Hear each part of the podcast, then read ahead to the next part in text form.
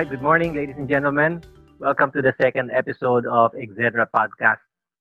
Now, today we're going to continue the theme of the series of Exedra's topic on problems, issues and problems, hard problems in Philippine architecture.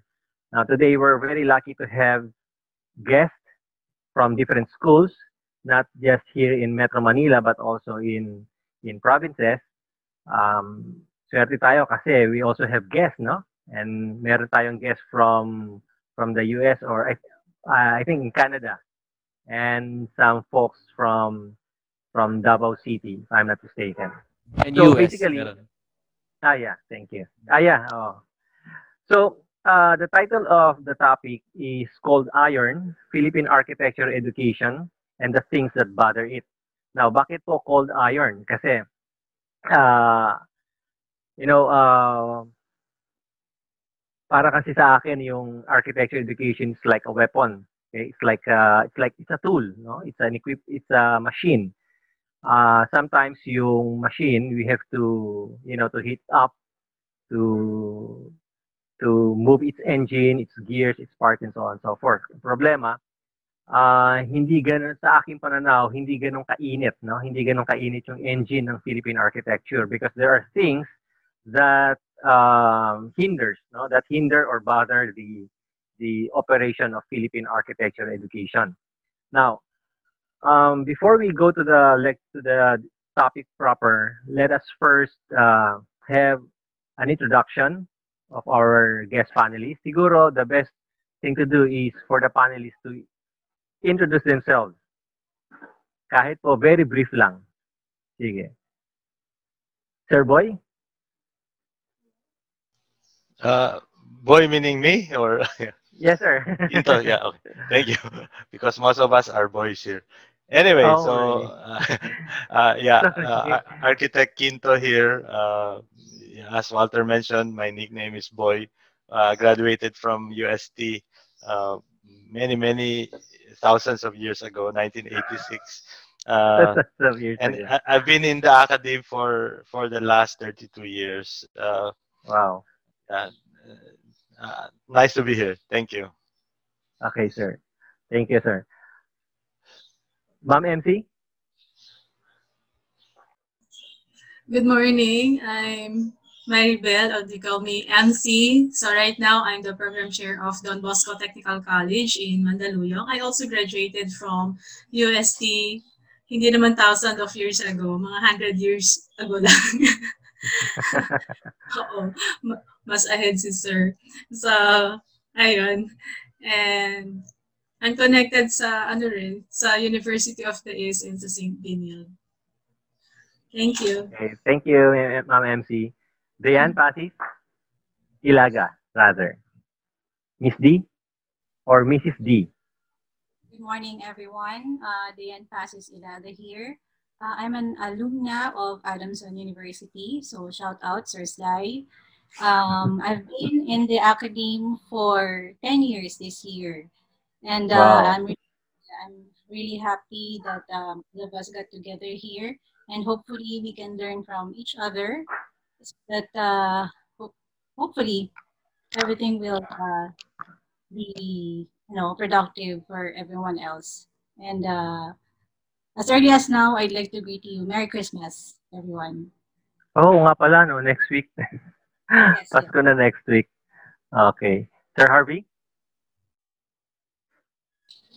Hi, good morning, everyone. I'm Harvey Vasquez. I am an alumni from Institute of Technology. I am currently the program chair for uh, College of St. Benil. Thank you for that, Harvey. Dean Sly? Hi, everyone. I'm Sylvester Senyo. I'm Sly. I'm an architect environmental planner by profession. It's my 11th year with Academe. I'm from UST and I'm blessed to be with, I think, three Adamsonian here. We have Diane Pasis, the chair from uh, chair from Fiati, and we have from Canada, Ferdy De Leon, and from US, Eric Bondoc. Mm. Nice seeing you all. Thank you, Dean Sly. I'm currently the Dean of Adamson. That I forgot. Thank you. okay, thank you. Okay, my co-host for today is architect Nel Banag. Sir Nel? Hi, Komangwa. Uh, it's already past six here.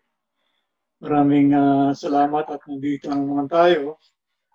So to briefly say about me, I'm from Mapua, but I have had a chance to study at RMIT, also at Fukui University in Japan as uh, Mambusho and in Australia as an outside scholar.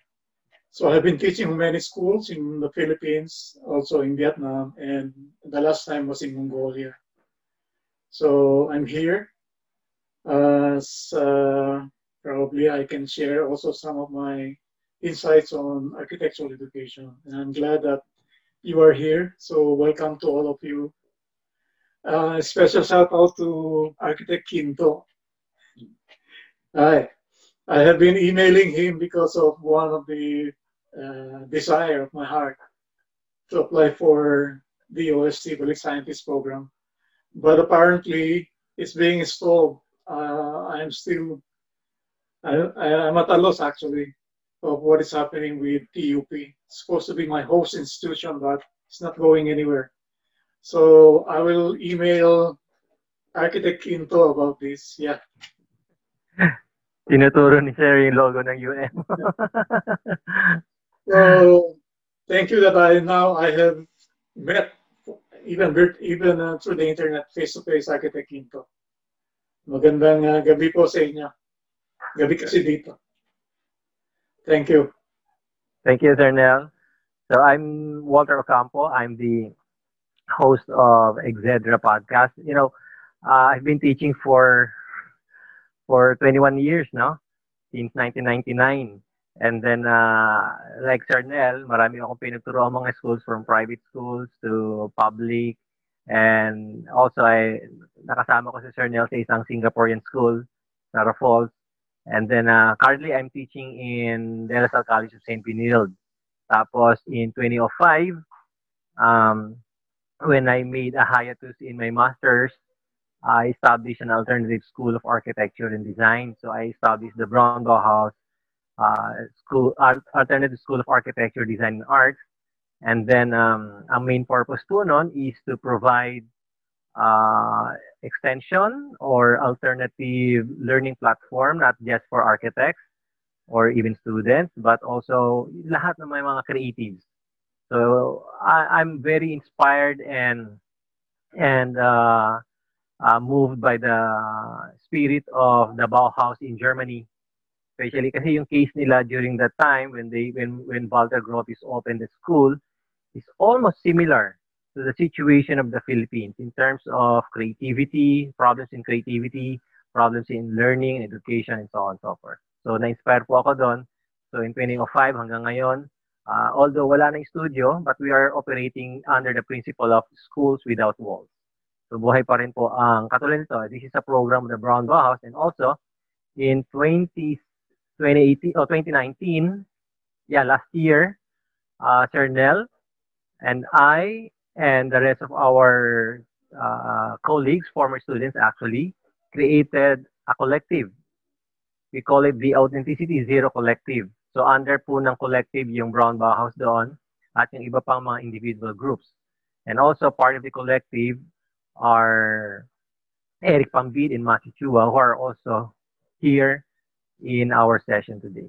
Okay, so welcome po again to our second episode of Exeter Podcast. By the way, this will be uh, uh, posted in Spotify in and also in other podcast platform uh, later tonight kasi we're, we have to edit everything.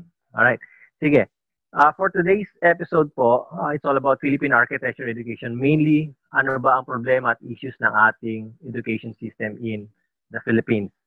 So we're going to revolve in these following issues, no? For, uh, primarily, um, sa educational and learning system. And then, we're going to discuss um, uh, the administrators, the teachers, and the learners, especially a new breed of learners. And then the role of architecture school in the social realm. And lastly, um, uh, we're going to talk about the future. So, ganun po. Okay, so abutin po tayo dito mga alas 4. Tapos tayo nito. Walang tatayo. Sige. Ganito po. Before we start the the exchange of ideas and experiences, I'd like to tell a short uh, history of architecture education. Para din po kasi ito, not just for us, ano, not just for the teachers, para po ito kasi sa future architects natin. Kasi po, uh, mataas ang engagement ng podcast natin, Spotify. Marami pong nag-ano, they're in, ano, sa hundreds na po eh. So may mga estudyante na nakikinig doon. Okay? So, you know, the, the history of architecture education pala started formally in in France. Okay? Pero before that, during the Renaissance, uh, they call it the Bottega method. Bottega. Uh, from the word bodega, no, in Spanish, or taller, or, or, or shop, or studio, or atelier in French. So, in the Bottega method, pag ang isang tao ay gusto mag-aral ng architecture, wala siyang mapuntahang formal schooling. So, he he goes to a to a to a master architect, for example, let's say uh, si Bramante or si Vignola. So mag, mag magiging apprentice siya doon. So the master will teach him everything. No? From designing to to dealing with clients hanggang sa you know uh, pag-manage ng construction so on and so forth. So ang tawag sa kanya ay apprentice and then uh, the tendency was all the temperaments of the the creative temperaments, no, the creative juices the soul or the spirit of the master really transferred to the apprentices. Kaya yun pala ang naging daan kung bakit ang Renaissance ay paulit-ulit lang ang gawa. For example, si Sir Christopher Wren, yung kanyang kanyang main apprentice si Sir John Van Bro, makikita mo kopya ko parehong-pareho yung kanilang gawa. And so on and so forth. So until King Louis XV uh, ordered a decree na, hey, i-formalize natin ang architecture education. So they created uh, a, a, a number of state schools. They call it the École uh, Nationale des Beaux-Arts or School of Fine Arts. No? Hanggang ngayon, yung École des Beaux-Arts is existing. It's the oldest design and and art school in the world. Imagine, Louis XV, no, the Sun King, ang tagal na nun. Di ba? Now, during the uh, uh, liberation of America from from the British rule, uh, siyempre, ikaw man ng bagong country, you need to, tapos ma- mayabang ang mga Amerikano, they need to, you know, to set up their own identity as a nation. So, many of them studied in France. So, tinuruan sila ng mga, ng École des Beaux-Arts. So they went back to the US, so they established the schools, no? Una dyan, ang MIT and so on and so forth. So dala-dala nila ang French model. Tapos tayo namang mga Pilipino, nung nagkaroon ng mga pensionados, nag-aaral sa US. Sila Tomas Mapua, uh, Carlos Barreto, Arellano, so on and so forth. So ang itinuro sa kanila is the American Beaux-Arts na galing sa France. Kaya pagbalik nila dito, nung tinayo ni Tomas Mapua ang unang school, talagang Beaux-Arts hanggang ngayon. Okay? Dala-dala nating spirit ng Boza. Now, during the 1960s, nagkaroon ng Second French Revolution. Uh, alam naman natin, if you know the history of that, uh, wherein yung communism kasi talagang lumalaganap sa buong mundo during the 60s, ano? Uh, in Asia, and eventually it led to the Vietnam War. Sa US, ganun din. Even Frank Sinatra, no, was uh, was uh, was thought to be a communist supporter. Okay? Imagine Frank Sinatra, ano, ni-red tag. Okay? Tapos, uh, sa France, nagkaroon ng massive revolt ang mga ang mga mga factory workers, no? Uh, even mga students na ang nag-fuel ay mga communist. Now, merong malaking bearing yung revolution ng mga estudyante sa France, especially sa École des Beaux-Arts. Kasi the students thought that uh, the things that were being transferred to them, yung mga information, the training, were obsolete.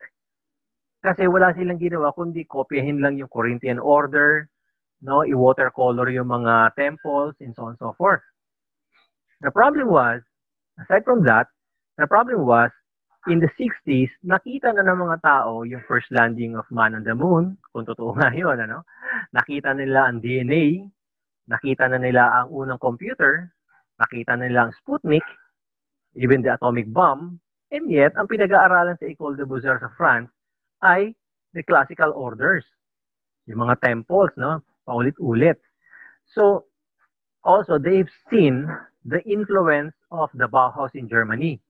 In 1919, when the Bauhaus in Germany was established by Walter Gropius, tapos sumunod yung Vikotima in, in, in Russia, in Moscow, no, nakita ng mundo na, nakita nila na pwede pala nating aralin ang architecture or design or art without anchoring from history. So we have, now we have this dichotomy, this division of two. Yung isang school of thought ay ginagamit ang history in, in studying art and architecture. Ito naman Bauhaus and Vikutima, inaaral ang architecture and design very ahistorical. Talagang shinut down nila ang mga mata nila from history.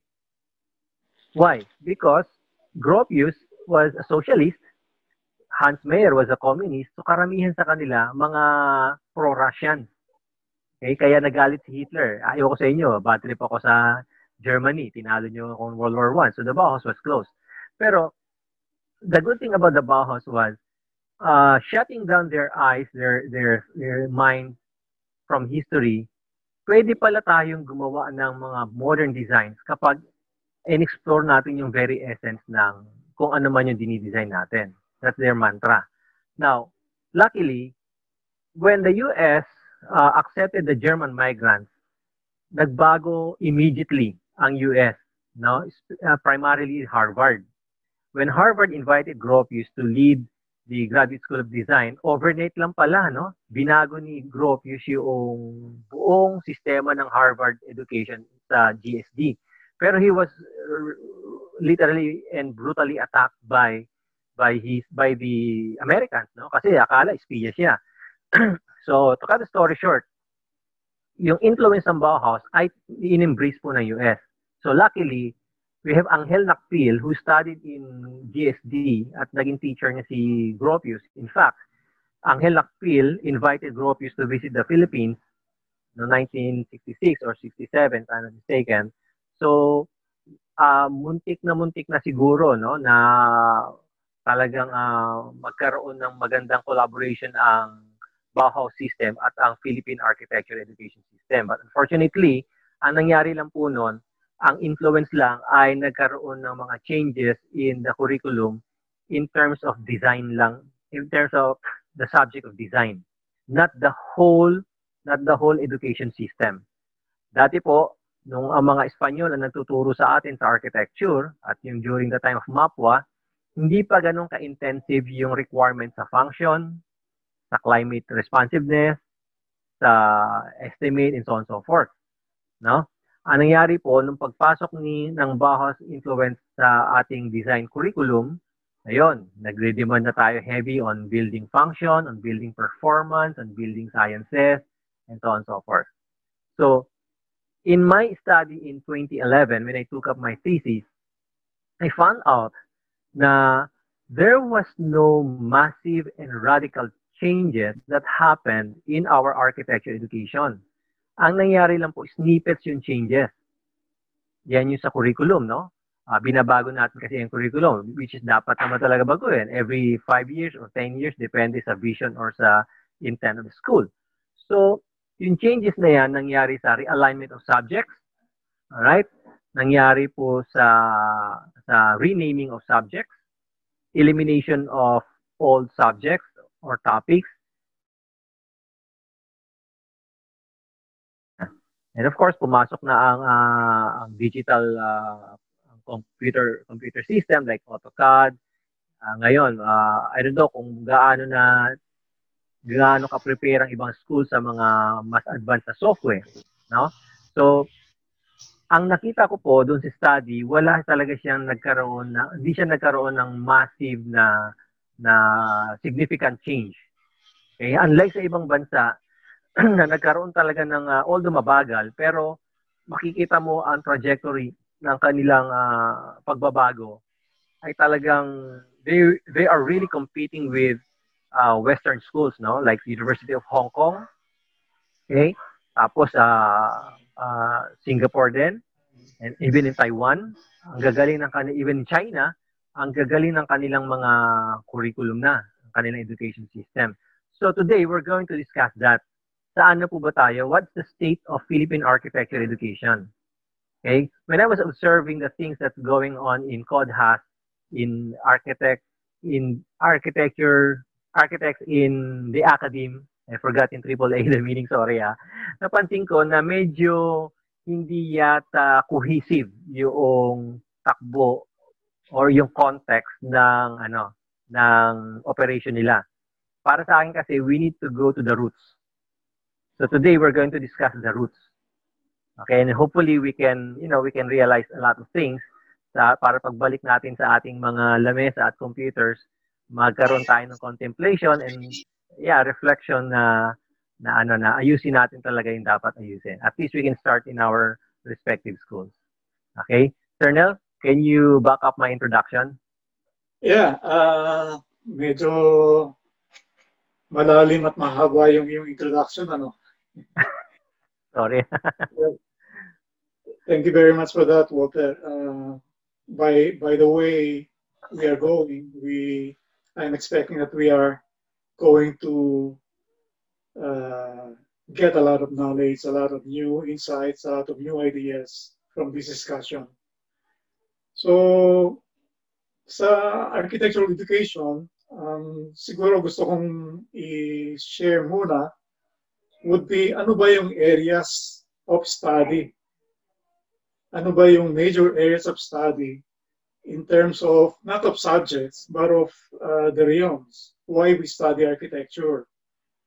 Meron akong na-encounter I think I, I forgot the, the source but from that from that source I found out that there are basically four areas that the students will have to uh, will have to be immersed in in order to have a good foundation, so to speak, of the study of architecture. And these four areas are knowledge, skills, attitudes, and values. So, values, ito yung integrity, ito yung pursuit of excellence, yung collaboration, etc. Attitudes naman, ito yung independent, creative, inventive, innovative, speculative study, o yung process the attitude of having uh, the attitude of uh, uh, taking taking education as a lifelong learning, so it doesn't stop. And then uh, the knowledge, of course, you have a lot of knowledge about architecture from design, social, cultural context, constructional, technological, environmental, uh, you name it, no? Technology, management even could be under that category. While the skills, we have basically the mental intellectual skills. Ito yung uh, logical and analytical, logical analytical, uh, the critical thinking process, the multitasking, while the other part of the scale is the communication in terms of oral, and written and design communication. So dito na papasok yung manual manipulation of images as well as the computer uh, dexterity. So there, these are the four areas that uh, a student should undergo uh, to learn. No? The knowledge, the skills, the attitudes, and the values. Kung minsan, hindi masyadong na-emphasize yung values, no, yung attitudes, so that rampant yung no wala yung uh, inventive and yung desire to be a creative inventive. Iba yung attitude no. So i think uh, perhaps we can start with these four areas of uh, learning in the study of architecture okay sir nel sige uh, very important yung minention ni Sir Nel about the four areas of the students, you know, learning realm. Kasi at the end of the day, it's all about the kids. Okay? It's all about the students. Pero uh, ako, I've been contemplating a lot about that uh, notion. Ngayon kasi medyo nagbabago rin ano. Uh, hindi rin naman lang din para sa estudyante pala ang ating ginagawa. It's also for the discipline of architecture. Not just for the profession, but the whole discipline. Okay? Saan ba natin gusto dalhin ng architecture? Ang laki po kasi ng role ng schools ano, para i-move forward ang disiplina ng architecture sa Philippines. Now, I'd like to ask the panelists, uh, what do you think is the current state of Philippine architecture education? And uh, I'd like to recognize architect Serafin Ramento from National College of Science and Technology in Dasmariñas City, Cavite. Sige. Sir Boyet, siguro ikaw na mag-start. Ano po ang palagay mo, sir, na ano? Ano ang kalagayan ng architecture education sa Philippines? I think if I can, ano, if I can uh, say from our uh, own perspective dito sa ano sa school namin, napakalaki ng ito eh, ng parang nahabulin. Uh-huh. Uh, I think yung number one, ano, number one problem is the instruction. Now, why is that uh, I have mentioned instruction? Kasi most of our faculty members, uh, if not all, are newbies to the uh, academic setting. Most of them are uh, practicing, or if not, they they have yet uh, to experience. They have uh, about two to three years experience lang sa ano sa industry eh. So uh-huh. much less uh, yung uh, experience sa academe. So what does that uh, what are the ano what are the uh, implications sa ano sa academe? So medyo nangangapa pa sila when it comes to uh, instruction eh. One of our problems is uh, to get highly experienced faculty members na talagang ano na eh, talagang masasabi kong bihasa eh when it comes to uh, to uh, the academe setup. So, basically, at kung ano yung ano, yung parang natutunan lang nila sa school, yun lang din yung parang ini-ano nila, ini-impart nila sa estudyante. Yung syempre gusto namin ma ano, ma-achieve sana is uh, yung level that can be uh, compared at least nga kahit man lang dito sa mga top schools dito dyan sa ano sa Manila. And then from that level, we can move on to the next. So, number one yan, yung sa ano, yung sa instruction eh.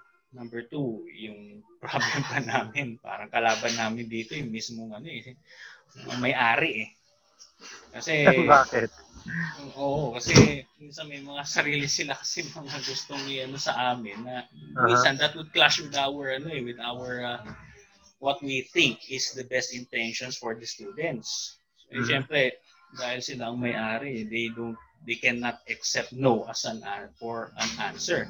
Mm-hmm. Kaya ano ba yung ginagawa lang namin eh kung walang middle ground, hindi susunod na lang kami sa ano sa gusto nila. But uh, ang hirap makahanap ng middle ground eh regarding sa mga gusto nilang mangyari. Like uh, for example, minsan there are, there is this proposal na talagang inayawan ng lahat ng faculty. Eh. Gusto nilang i-impar, ano, parang gawing ang concept is that uh, yung eco farm development nila na pag-aari nila dito sa Maragondon, I won't mention na lang yung the name, gusto nilang gawing basis ng design study ng ano namin, ng isang architectural design subject. Actually, pwede naman eh. Pwede naman siya as ano as a part of uh, our study. But, but ang gusto nga niya mangyari is yung buong ano niya, eh, buong semester yun ang gagawin namin eh. Tapos, for implementation na siya. So, ibig sabihin, talagang iaano siya, talagang gagamitin siya for the actual uh, project. Uh-huh. The guys na ano siya for ano for for uh, study. Oo, study. So, yun, pangal yan yung pangalawa eh, regarding dun sa ano namin sa sa mga among other things kasi I think uh, hindi ko pa masyadong matandaan na yung ibang mga ano namin issues with the owners eh. Ang dami rin namin proposals na gusto namin ano to improve our ano to improve the uh, climate ng education sa amin. Pero eh, syempre, number one ano nila dyan, number one tanong nila is uh, saan kukunin yung budget. Uh-huh. No, pangatlo, syempre, yung yung sa mga estudyante. I think of uh, number one ano rin namin sa estudyante is that uh, andyan yung ano yung they cannot really convey or express their ideas although nandun yung talent but uh, verbally speaking hindi nila magawa eh mm-hmm. that is the uh, one of the uh, problems that uh, madalas namin na encounter So far, yun. yun yung, kung, so yung minention ni Sir Nel, oh, yung minention ni Sir Nel about the communication skills, no? Mm, his communication hirap. But when it comes to talent, nandun eh. But I think yeah. yung, yung nga, nabanggit na rin yung sa ano, sa pangungopia, very ano yan, very rampant din. Oo, oh, oh, lahat naman tayo guilty dyan. andyan na rin yung minsan, may sinasubmit silang ano, concept or uh, ano uh, design proposal na minsan parang nakita ko na to sa ano minsan eh sa sa mga FB ano eh, FB groups eh almost ano eh, almost similar eh. Saka yung uh-huh. ano the, the uh, architectural styles halos walang ano eh, halos walang bago eh. Hindi uh-huh. sila masyado nag-experiment. They're playing safe eh kumbaga sa ano eh. That's one of the uh, problems that we have encountered. Okay, sige. Thank you, Sir Boyet. Okay, yes, let's Walter. ask uh, Ma'am MC.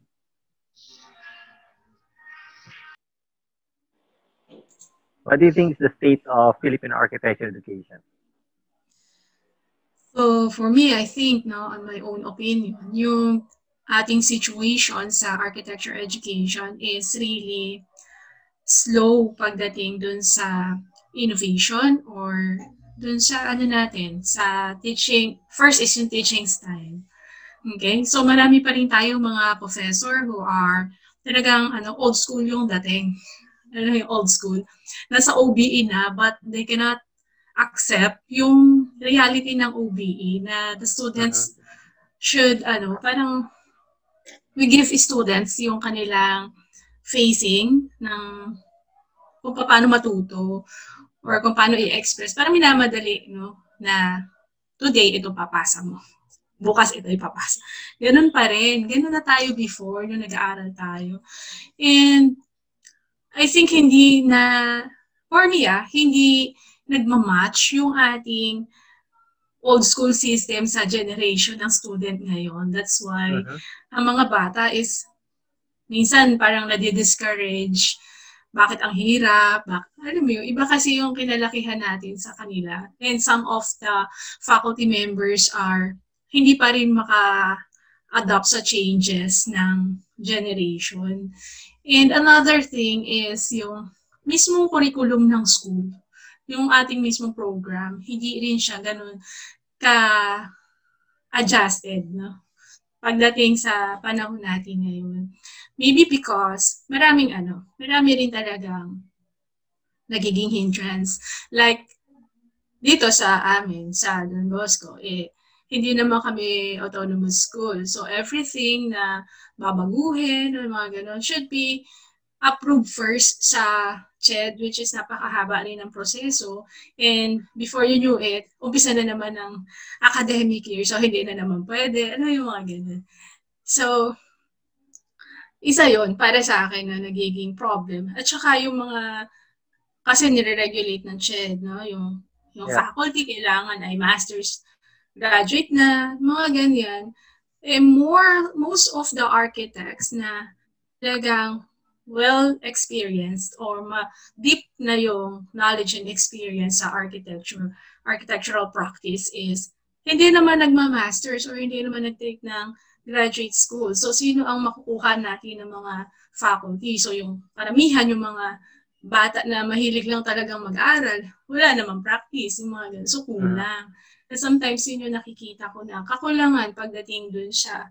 Paano natin ma-i-innovate ng mas mabilis yung architecture, ano natin, education. Ako sa akin yun. Thank you, MSNC. Maganda yung sinabi mo, it's all about the bureaucracy, no? not just within the schools, but the entire regulating system, no? That, you know, starts from the national government. Apparently sa CHED nga.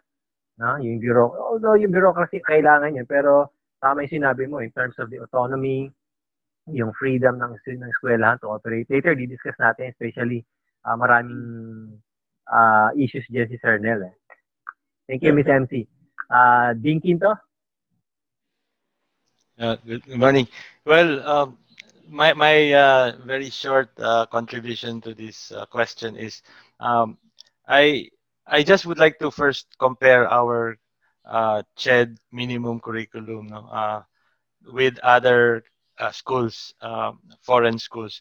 Uh, I, I noticed that we still have a lot of general education courses. Mm. So these uh, take up a lot of time from our students. But we have yet to see uh, the, the, the changes because we already had a K to 12 and I, I suppose uh, we we can cut down on English, Filipino, social sciences, etc.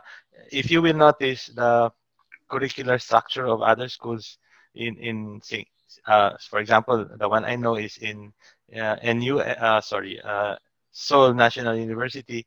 There are very very few uh, courses, and most of them that remain are really in in design. No? Uh, so so they I I very specifically I found out that in one semester they only uh, uh, have one one project. So, but they go through all the very tiny specific details of this project that they develop throughout the semester. I don't know if we still that in our in our schools, where we give students uh, uh, four major plates and eight minor plates. I don't know. So, uh, well, this boils boils down to our to what we do as as uh, teachers and administrators no? Kasi although the CHED has mandated around I don't know maybe 100 courses uh, we still have in our hands in our fingers what to do with those courses. So all we have to do is to really uh, make use of them so that uh, the the courses become focused and contributory to to our design that's all uh, Walter thank you Okay, thank you, Sir Boy. Now, tama yung sinabi ni Dean Quinto. It's all about the uh, the way we operate the curriculum no, na sa dami ng gen ed subjects. No? And ako personally, I am really doubtful on the efficacy ng, ano, eh, ng K-12. So later, di-discuss din po natin yan. Okay? Sir Sly? Hi, good morning everyone for me, the problem with education is ano, there's a disconnect with theory and practice. Overwork, not I'm not referring to all schools. Ha. Ah. May mga ibang schools na mas mataas ang tuition fee. They can afford to have smaller classes and lower number of teaching load per contact hours per full-time faculty member. Because sa full-time faculty member kasi sa Philippines 24 sa CHED, no? But unfortunately, it does not encourage the faculty member to practice.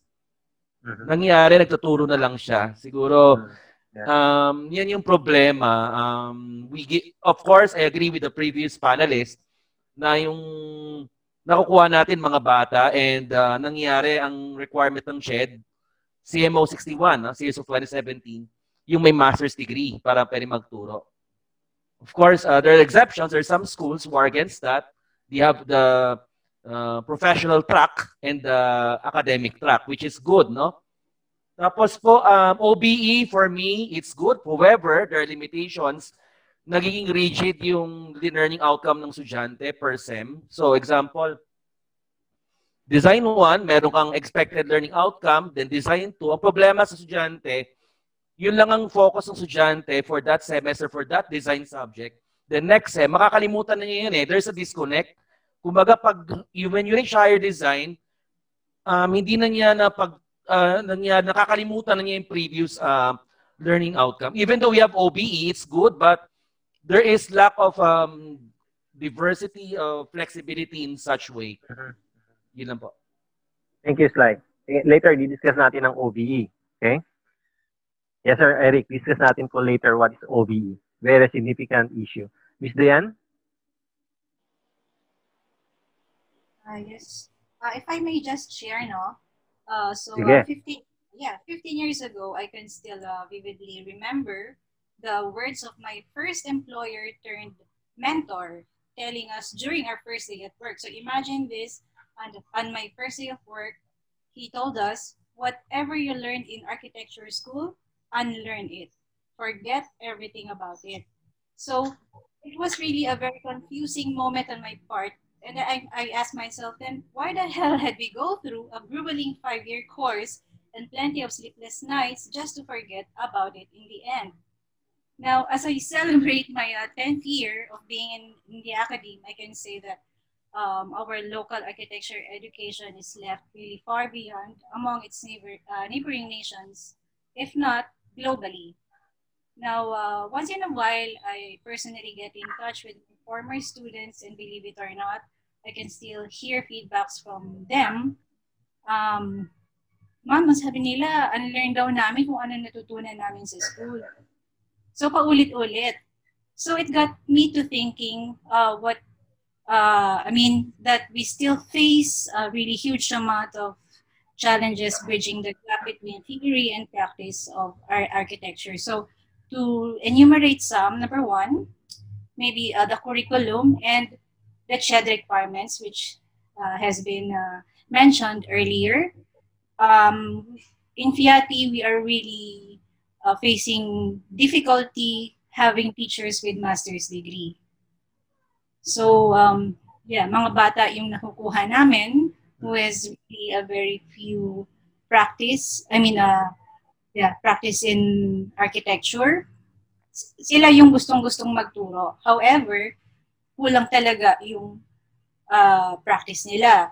For those naman na may master's degree, uh, sila din naman yung medyo nagkakaproblema kami. Uh, I don't know how, but before, yun yung feedback sa akin.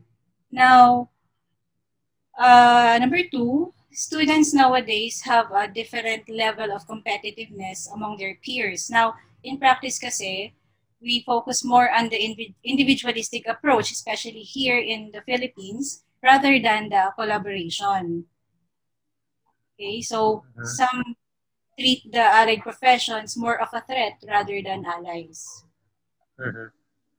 Yeah. And then third one, probably, uh, I noticed that students focus more on the aesthetic qualities of design instead of balance, balancing out the elements, I mean, the three elements of architecture, which is, of course, the basic form, utility, and beauty. And uh, however, they should understand the entire process of creating architecture from, say, conceptualization, construction, and uh, post-construction, and to its being used, etc., etc. And then um, maybe schools should teach design as an interactive process where learning from failure often uh, uh, enough allows students to refine their ideas. Now, maybe number four, and uh, lastly, um, medyo poor yung ating research, conduct, uh-huh. process, and innovation. We are still into the traditional way of conducting research. Uh-huh. So, so that's uh, what I can uh, share for you today. So, thank you. Thank you, Miss D. Mrs. D pala.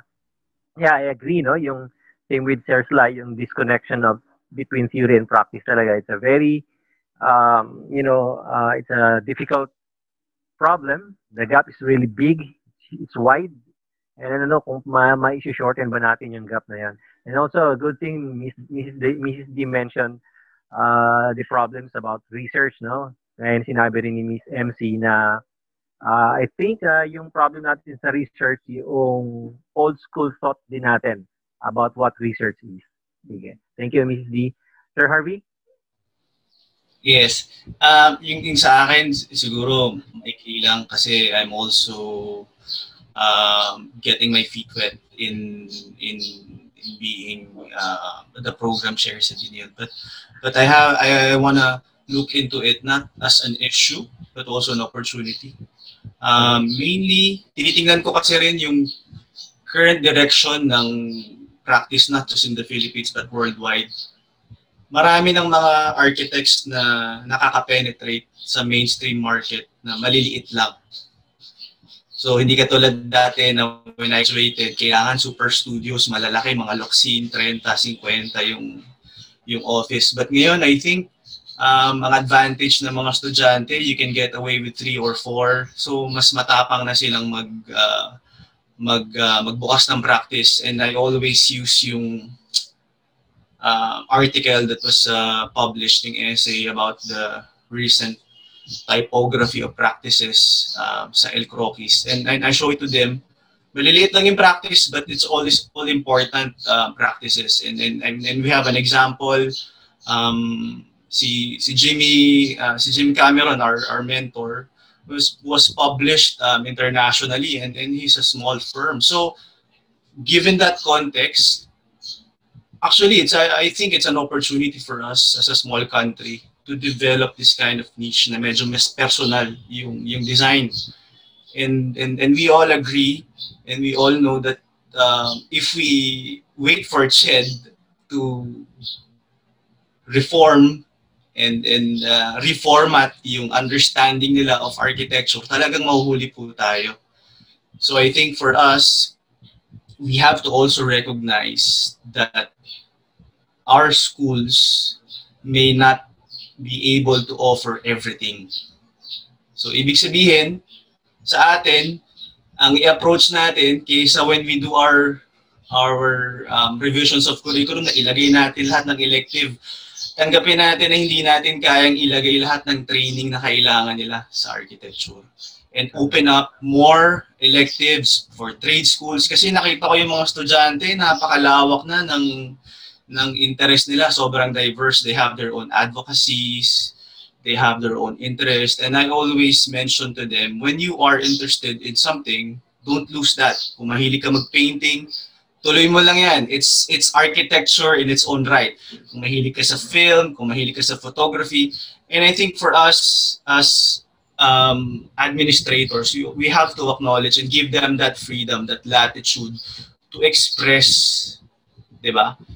sa atin siguro architectural yung curriculum na yung curriculum natin we can we can say na okay this yung bare bone um, practicing architect you can accomplish in this institution but of course if you want to take it further if you want to take on writing pwede ka mag creative writing to to to to go through parang architectural journalism.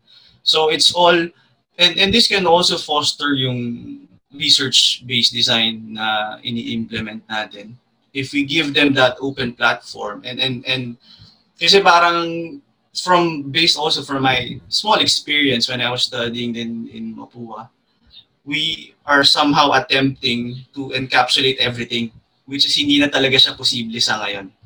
Kailangan ang approach natin is more open. Sa halip na enclosed yung ecosystem ng architecture, I think it's better that we view it na more open at understand that hindi lahat maituturo namin but there's are these are uh, these are options that you can take to further your study at the same time this can feed in doon sa sinasabi nating you find your own niche you find you find your own personal um, research personal advocacy na magagamit mo in practice kasi nga sabi ko nga kanina when I prefaced it the practices right now, if you can come in with a more specialized approach, a more um, concentrated uh, design agenda, mas malaki yung chance mo makakuha ng project. Kasi there are also people looking for that specific um, service.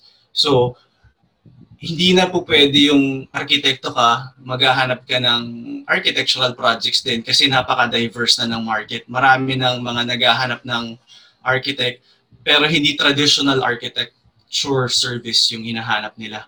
So maybe that is something that we can also look into na medyo we look at our curriculum more as a open medium na people can look into. Kaya ako, in-encourage ko dito si Sir Walter to, to really continue on with this kasi this opens up new borders, di ba? And also opens up exposure sa iba rin na practice natin, sa ibang mga artists, sa ibang fields na hindi tayo, pag arkitekto, arkitekto lang ang katrabaho natin.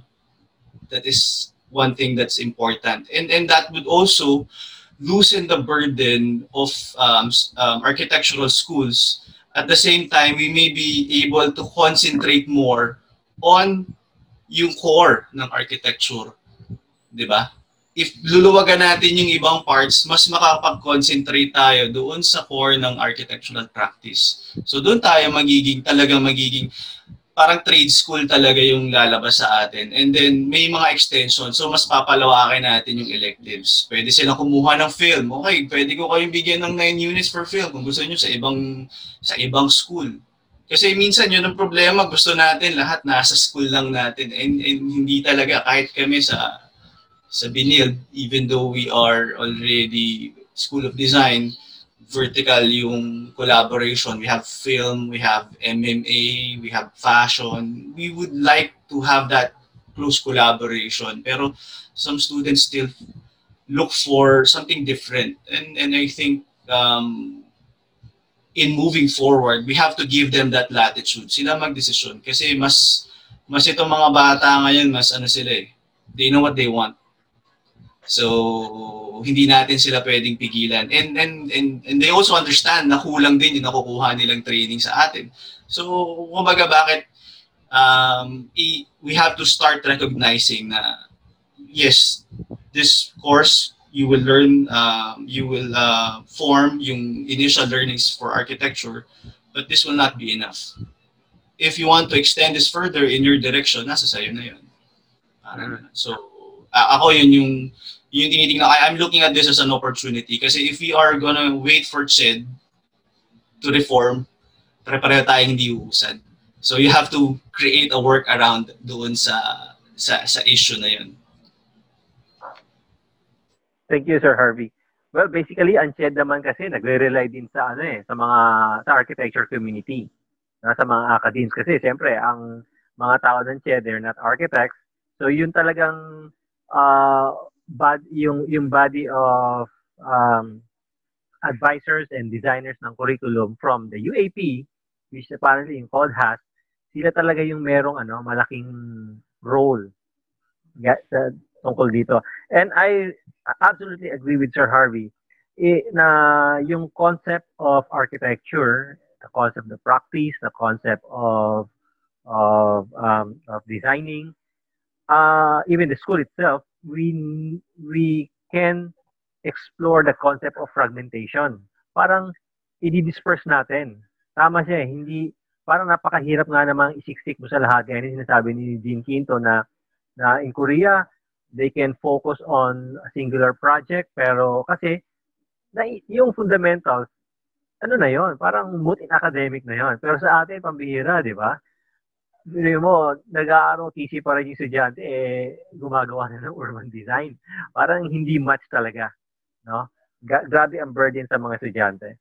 And I also agree doon sa open system in education na uh, hindi lang palagay ko yung yung it's all about in, yung ginagawa kasi ng architecture schools, ginagawa niya masyadong exclusive yung kanyang identity, yung kanyang operation, yung kanyang buong entity, uh, although pinopromote natin yung concept of collaboration or, or, or teams, pero hindi natin siya nagagawa in, in truest sense, no?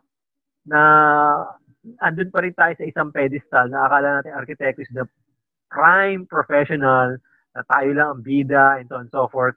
Andun pa tayo sa ganung ano, stigma eh. No? I think there's a stigma, really. Now, we need to uh, we need to um, uh, dismantle that stigma. No? Yung gano'n. Yung masyadong fountainhead ang tingin natin sa ating mga sarili. Okay? Yeah. We need to be a conduit. Okay, thank you for that. Um, in the general education system of the Philippines kasi, uh, oh, by the way, I'm sorry.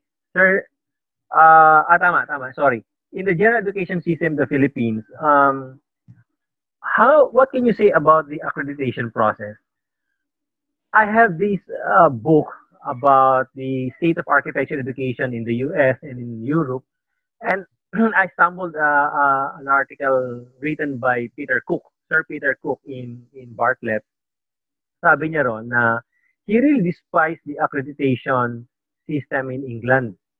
Kasi sabi niya ron, hindi naman naiintindihan ng mga accreditors kung ano ang tradition and culture talaga ng architecture education. Okay, to make things worse, hindi naman kasi puro arkitekto ang mga accreditors, guys, sa Pilipinas. When I was involved in an accreditation process somewhere in Bicol in 2015, if I'm not mistaken, 2016, napansin ko ron na ang mga accreditors ay hindi nga puro arkitekto. Kasi, of course, somebody will check your your syllabus, your syllabi, somebody will check your teaching process, somebody will check your facilities. So ang na, ang nakaupo ang nakasalang lang doon na arkitekto doon sa team ay isa lang. So, uh, is that the right formula? Is that the right process in in accrediting a program? What can you say? Uh, ang accreditation program ba natin ay talagang uh, naiintindihan kung ano yung intangible no culture ng ng architecture education. There's slide. Medyo umiiling ka. Honestly, I we had our level 2 accreditation with Pacocoa and um it's too uh, it's too categorical, you know. Um example, they're just asking percentage of mass of faculty members with master's degree, percentage of full-time with part-time faculty members, and all um you it's more about docu uh, it's more about ministerial research outputs. It's more on numbers but not but less on ano but less on the on the um, on the teaching methods. Yun ang napansin ko lang sa sa accreditation. So i think there's a need na magkaroon ng dialogue siguro um yung dapat may sarili tayong accreditation architecture hindi lang kasi ano siya, uh, multidisciplinary siya. So, yeah. Kasi oh, ang PASCO tsaka PASCO yun pakukuha or private corporate private companies, yes. di ba? Yeah. Oo. So, ang ang duda ko nga ron, uh, similar with ISO, no? Yung mga ganon. Uh, I remember, yung school ng wife ko, hindi na sasabihin yung pangalan, when they were preparing and applying for ISO accreditation, well, hindi lang naman sa schools nangyayari yan, sa iba't ibang companies din, they were really doctoring No? Yung mga, siguro, yung iba sa atin, guilty diyan. Pati yung sa inupuan ko sa Marine Bicol, talagang guilty kami ron. Uh, they were they were they were really doctoring the the the requirement just to to get the certificate. No? Kasi uh, ang ang the end of the day, ibuboost niya ang business ano mo eh, business uh, part ng ano mo, ng eskwelahan mo. Diba? Yun ang purpose nun eh. Pero ngayon, kino-question ng, ng mga kasama, ng mga kakilala ko, ano ang naging silbi ng ISO? Di ba? Wala namang ano, parang after being, you know, acknowledged by the ISO, so what? Ganun pa rin nangyari. Andun pa rin yung, yung bureaucracy, andun pa rin yung mga problema sa mga inter-department na operations, even the, the, the, the style of teaching did not change. Okay? So, how about sa pakukuha, pa-ASCO? ano kaya ang, saan kaya tayo dadali ng mga accreditors na yan? At sino ba dapat ang tama mag-accredit sa atin? What do you think, guys?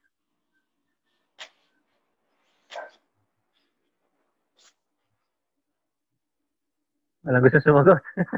yeah, I, I, I'd like to, I'd like to share. Is it okay, Walter? Yes, sir. Yes, sir. Oh, pwede Wait. pa tayo mag-share even the audience. So, uh, accreditation has its own mechanisms and mm-hmm. if we don't agree with the way they they operate then we we should shy away from it kaya lang uh, wala tayong choice masyado mm-hmm. no so we need to be accredited and uh, whether the accreditation is based on instrument uh, precisely to make it very objective so ganun lang yun ganun lang talaga kasi uh, kung walang instrument, tapos very, pwede mong kausapin, uh, so mahirap. Uh, so you will also question that. Ang, but that's how it is. Kaya nga, sabi ng iba, yung, lalo na yung mga ratings, minsan may mga ratings dyan eh, no? uh, the number, we are number one in the Philippines. Yeah, of course, for those who were rated very good, oh, maganda yung rating, tama yung rating. Pero if you were not rated there, you are not included, ah, I, I tend to question, hindi maganda yung rating. So, ganun lang talaga ang buhay, mga friends. So, uh, hindi ko, I, I am not discrediting Pakukowa or any accrediting body. Uh, they are doing a lot. And let me comment yung doctoring. siguro you can doctor. Sige, doctor. But it, it's a process kasi. No? You cannot mm-hmm. doctor mm-hmm. forever. Pero parang ma, later on magigilty ka and then later on it will get into your system na ano, have you done this? This is what I plan to do. Did I did I perform it? Did I perform well? If not, then uh, you kaya nga ang ISO has has a has a uh, correction, improvement, mm-hmm. uh, etc. Thank you, Walter. yes, sir. That's that's true. Very true. Uh, we really need to be accredited. Hi, Walter. Ah, yeah. Oh, could I say something? Yes, yeah, of course, of course. Yeah, say. So, um, so my degree and uh, transcript here in Adamson was actually accredited in New York State, and that's the reason why um, I started taking board exam. And similarly to San Francisco and uh, and uh, where I take my my master's degree. Nevertheless, so Hong Kong then they find it very uh, in a high standard in curriculum na napag-aralan ko sa Adamson. So right now, I was just surprised why it's being questioned. Bakit ang you know, our yung um, ating bakit siya kina-question but um meron bang problema I think it's more on more on ang tinitingnan nila ron sa sa accreditation is more on the content of, of the transcript dito sa States, may tinatawag na National Accreditation Board, Architectural yep. Accreditation Board, before you actually go for NCARB. And they'll be the one to tell you, oh, okay, you, you're eligible to go for, uh, you know, an exam. So um, I didn't had any problem with that. Um, so maybe uh, anyone can lighten back it, question on accreditation. So yung contents before ng ng transcript namin is uh, is worth it. It's it's worthwhile. Uh, siguro na bago na ngayon. Hindi ko alam kung ano ang laman ng ng ng curriculum natin. Okay. Thank you for that, Sir Eric. Uh, just to react on Sir Boy's uh, uh, statement earlier about accreditation, yeah, we need to be accredited kasi, you know, we're dealing with, uh, it's a business, no? And um, uh, the, the intent of any accreditation should be really very objective. Dapat talagang scientifically uh, correct. Okay? But sir, ang nakiki what, what do you think? Uh, hindi ba dapat nating uh, i-qualify din yung, I mean, the intangible part? Kasi uh, nakikita ng mga accreditors yung visible, tangible. Anything that's hindi quantified. Uh, sa akin kasi, uh, you know, in learning, di ba, there are two types of the brain dimension, yung left and right, and the middle. Uh, para sa akin kasi, meron din dapat na, let me quote lang, ano, yung uh, accreditation. Okay, sorry for the absence of the right term. Um, meron dapat nag-accredit din noong mga intangible qualities ng teaching and learning sa isang eskwelahan. No, yung sa emotional, so on and so forth. Kasi pag ah, doon sa binibigay ng mga accreditors, talagang ano lang yung nakikita natin, documents, so physical. So how about the the other side? No? Sa akin kasi napaka-importante noon eh. Okay, napaka-importante ng mga ng mga intangible na 'yon na uh, at the end of the day, yun ang hindi malilimutan talaga ng estudyante. Okay, yung, yung kung paano sila naging uh, tinang, tinuruan bilang mga tao, okay, doon sa isang architecture school. So what do you think, guys? Dapat ba nating, uh, ako kasi medyo may duda ako sa accreditation, pero like sabi ni Dean Quinto, kailangan natin yon. Pero what do you think? Should we, kasi sabi ni Sir Sly, meron dapat ibang nag accredit sa atin na puro mga arkitekto. Do you think tama si Sir Sly doon? Miss Enty. Sir, uh, for me, yung accreditation really is needed or helpful mm-hmm. pa rin naman sa program natin yes. even though na not all accreditors are architects. Kasi there are lots or a wide variety ng mga things or like facilities no, that they need to check the quality na binibigay Yep. ng mga schools. So, sabi mo tangible and intangible. So, right now, it's all tangible. Maybe because it will it needs to start there. Okay? So, para sa akin, maganda siya. Although, ang purpose ng mga school is for business purposes or marketing purposes na pagka na-accredit, level 1, level 2, no? They can use it to, ano, to market the programs and to have more students. Pero para sa akin, uh, that is okay kasi na, na pupush or na sa yung school or yung the management na magbigay ng budget okay, to improve our facilities Mm, para okay. Oo. Kasi, like, mag-check sila na meron ba kayo ganito sa library, sa laboratory, eh wala kaming ganon. So, next year magbabudget na sila para ma-accredit kami. Okay, so that is also helpful for the students. Yes, oh, I agree. Yeah, the students right now are looking at saan napunta yung kanilang binabayad na tuition Mhm. fee. Physically, no? Hinahanap Yep. nila talaga sa sa facility ng school. Talaga ultimo sentimo ngayon. Sa, sa ba't kami magbabayad ng laboratory? Online naman ngayon. So we need to provide laboratory na magiging available online. yung mga softwares.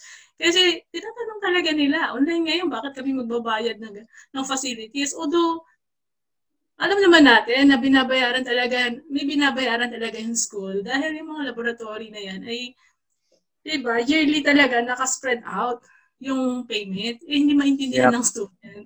Ayun. So, Buti students me, lang ang nagtatanong, no? ah, siguro Eh, as hindi parents, parents. siguro pinapadaan sa anak. Ah, sa akin, uh, that's Sa atin sa okay. Binil, the parents are very vocal. Ay, sa Don Bosco, merong ano, PTA. Really, may PTA. Well, sa akin, Di ba importante lang, elementary lang yun? sa akin, you know, guys, importante ang participation ng parents eh. Kasi ako, bilang tatay, ano, kailangan ko rin ma-monitor kung tama ba yung tinuturo sa anak ko. eh. Di ba? Lalo kung Mm. architecture, yung architecture ang kukunin ng mga anak ko, eh, tama ba yung tinuturo ng school? Di ba? I think kailangan ng parents participation. meron, oo. Dito sa Don Bosco, medyo may pagka-old school talaga. And yung mga parents, meron silang ano, association. na, Really? minsan nga sila pa nagpapatawag ng meeting. Sabi ko, bakit gano'n? May meeting yung mga parents. Hindi kami kasali. Sila-sila lang. Oo. Pero Okay. actually sa akin yung accreditation is okay. Even though na sa ngayon, no, the situation dito sa atin sa Philippines, eh, yung dalawang yun, yung PACOCOA and PASCO is a private entity. Okay na rin para naman yung mga school management is malaman nila na they need to provide really yung mga ano natin, good facilities for the students. Yeah, I agree. Sige. Sir Nel, what can you say about the accreditation process? Ah, um, okay. Gaya na sinabi ni Sir Sly. Okay. Ang accreditation is actually to check on the level of the Mhm. quality of education being offered. So may mga instruments yan, tama si Dean Quinto, na sinet up para kahit na hindi arkitekto yung mag-accredit, nakikita nila yung components ng academe in terms of providing for good quality education for architecture program. So, nandiyan ang infrastructure, curriculum, uh, library even, pati square meters ng library na, Yeah. saka yung number of books sa tinitingnan nila. Uh, those are simply instruments to somehow uh, quantify and qualify the level of education being offered by a particular school. So, may step ladder din siya uh, to gauge actually kung na-fulfill ba yung ano yung uh, goals ng architectural education. But I'd like to diverse on this topic, no. Uh, I'd like to go to the uh, a greater realm ng uh, education. Kasi ang general purpose ng architect ng architectural education is to become an architect, di ba? And to become an architect, you need to pass a board exam. Ang tingin ko, dapat ang board exam, meron lang siyang uh, notion of pass and fail. Pass and fail lang. So parang driving exam siya na, na kapag na, nakuha mo na yung minimum standards, pasado ka na, arkitekto ka na. You don't have to continue. Sa, sa driving exam kasi dito, uh, series of questions, kapag na-reach mo na yung minimum, hindi mo na kailangan ituloy pa, may lisensya ka na. So I think pwedeng i-apply yan sa architecture program so that it will free the school from uh, uh, following the rigid standards set by CHED. Actually, yung CHED standards came about because of the union of the different uh, architectural association. Ito yung LPA, League of Philippine Architects, uh, ano ba ito, PIA, Hey. uh, iba pa, no? Nag, nag-combine siya, naging, uh, nag, naging UAP. As product of UAP, ginawa na lang standardize ang architectural education. Tinatawag nila na step ladder. So that after two years, pwede kang pinto na pag-aaral mo at maging draftsman ka. And then after a certain number of years, pwede kang maging uh, construction manager or whatever. And then if you want to continue on, then you can become an architect. So ginawa na lang standardize ang education. Natanggal yung specialization ng ibang schools in the entire Philippines. So, the reason why I'm saying this is because kung ang board exam natin is minimum standard lang, then it's not anymore required for a school to follow a strict regimen. So, pwede siyang mag, mag pwede siguro magkaroon ng minimum standard, no? Yung sinasabi ni uh, Ding Quinto kanina, no? Na minimum lang ang i-require ng CHED. After that, libre ng school to pursue their own agenda in terms of architectural education. So kung ang gusto mo ay research, then dun mo ituon ang uh, agenda ng academic ng program ng architecture sa school mo. If you want to do the uh, more of the creative, inventive, speculative design aspect, then dun ka magkakaroon ng strength. So what I'm saying is, kung ang purpose ng education is to become an architect, then dapat yung yung uh, test for to become an architect should be a minimum only lang, minimum standards lang. So that when you pass that, it's either pass or fail lang. So wala na yung number one ka sa, sa board exam, number one itong school, etc. Pati nga yung uh, level ng school in terms of the board passer, uh, ini-evaluate na ngayon, di ba? Uh, for marketing purposes, obviously. So now that uh, we have K-12, uh, tama din yung sinabi ni Harvey, no, no, na K-12, which has a lot of general general subjects. So kapag tapos na ng K-12, dapat tanggalin na yung mga general subjects na hindi dapat pinapasok pa sa architecture program. O, nandiyan na yung siguro yung social, humanities, etc. na hindi related sa, hindi masyadong related. Uh, tandaan ko sa architecture program ng MIT noon, meron pa kaming chemistry. meron pa kaming physics ata four semesters. Yeah. Uh, physics, no? Uh, calculus hanggang anyway. Differential. Uh, hanggang differential pero hindi ko integral. na magagamit talaga no, sa program. So what I'm saying is uh, we have to look we have to look for uh, new paradigms or models in terms of architectural education. Since may K-12 na tayo, yung papasok sa atin eh mga uh, going to adulthood. Hindi katulad nung natuturo ko sa Mapua, papasok mga 16, 17, totoy at totay pa talaga na hindi pa alam kung ano yung pagiging adult, no? Emotionally, hindi pa sila stable, even physically, nag-grow pa, even mentally, lalo na mentally. So, papasok sa architecture program, walang alam talaga from zero. Uh, but in other countries, before you enter into architecture program, dapat meron kang somehow may portfolio ka na. Meron ka ng background. Even yung two years mo sa carpentry shop, pwede mong gamitin as a as a window, as a door to the architecture program. Kung wala kang background, di ka tatanggapin. So, pag mapasok mo sa architecture program, yung talagang merong intent, merong uh, solid uh, solid goal to become an architect. Ano, may somehow merong ano, merong nag uh, impetus na ginagamit nila para sa architecture program. So sa, in, in terms naman sa curriculum, no, kung mawawala itong standardized na curriculum, then each school can develop their own program towards their own agenda. Sa RMIT, nag, nag-take ako ng master's ko sa RMIT.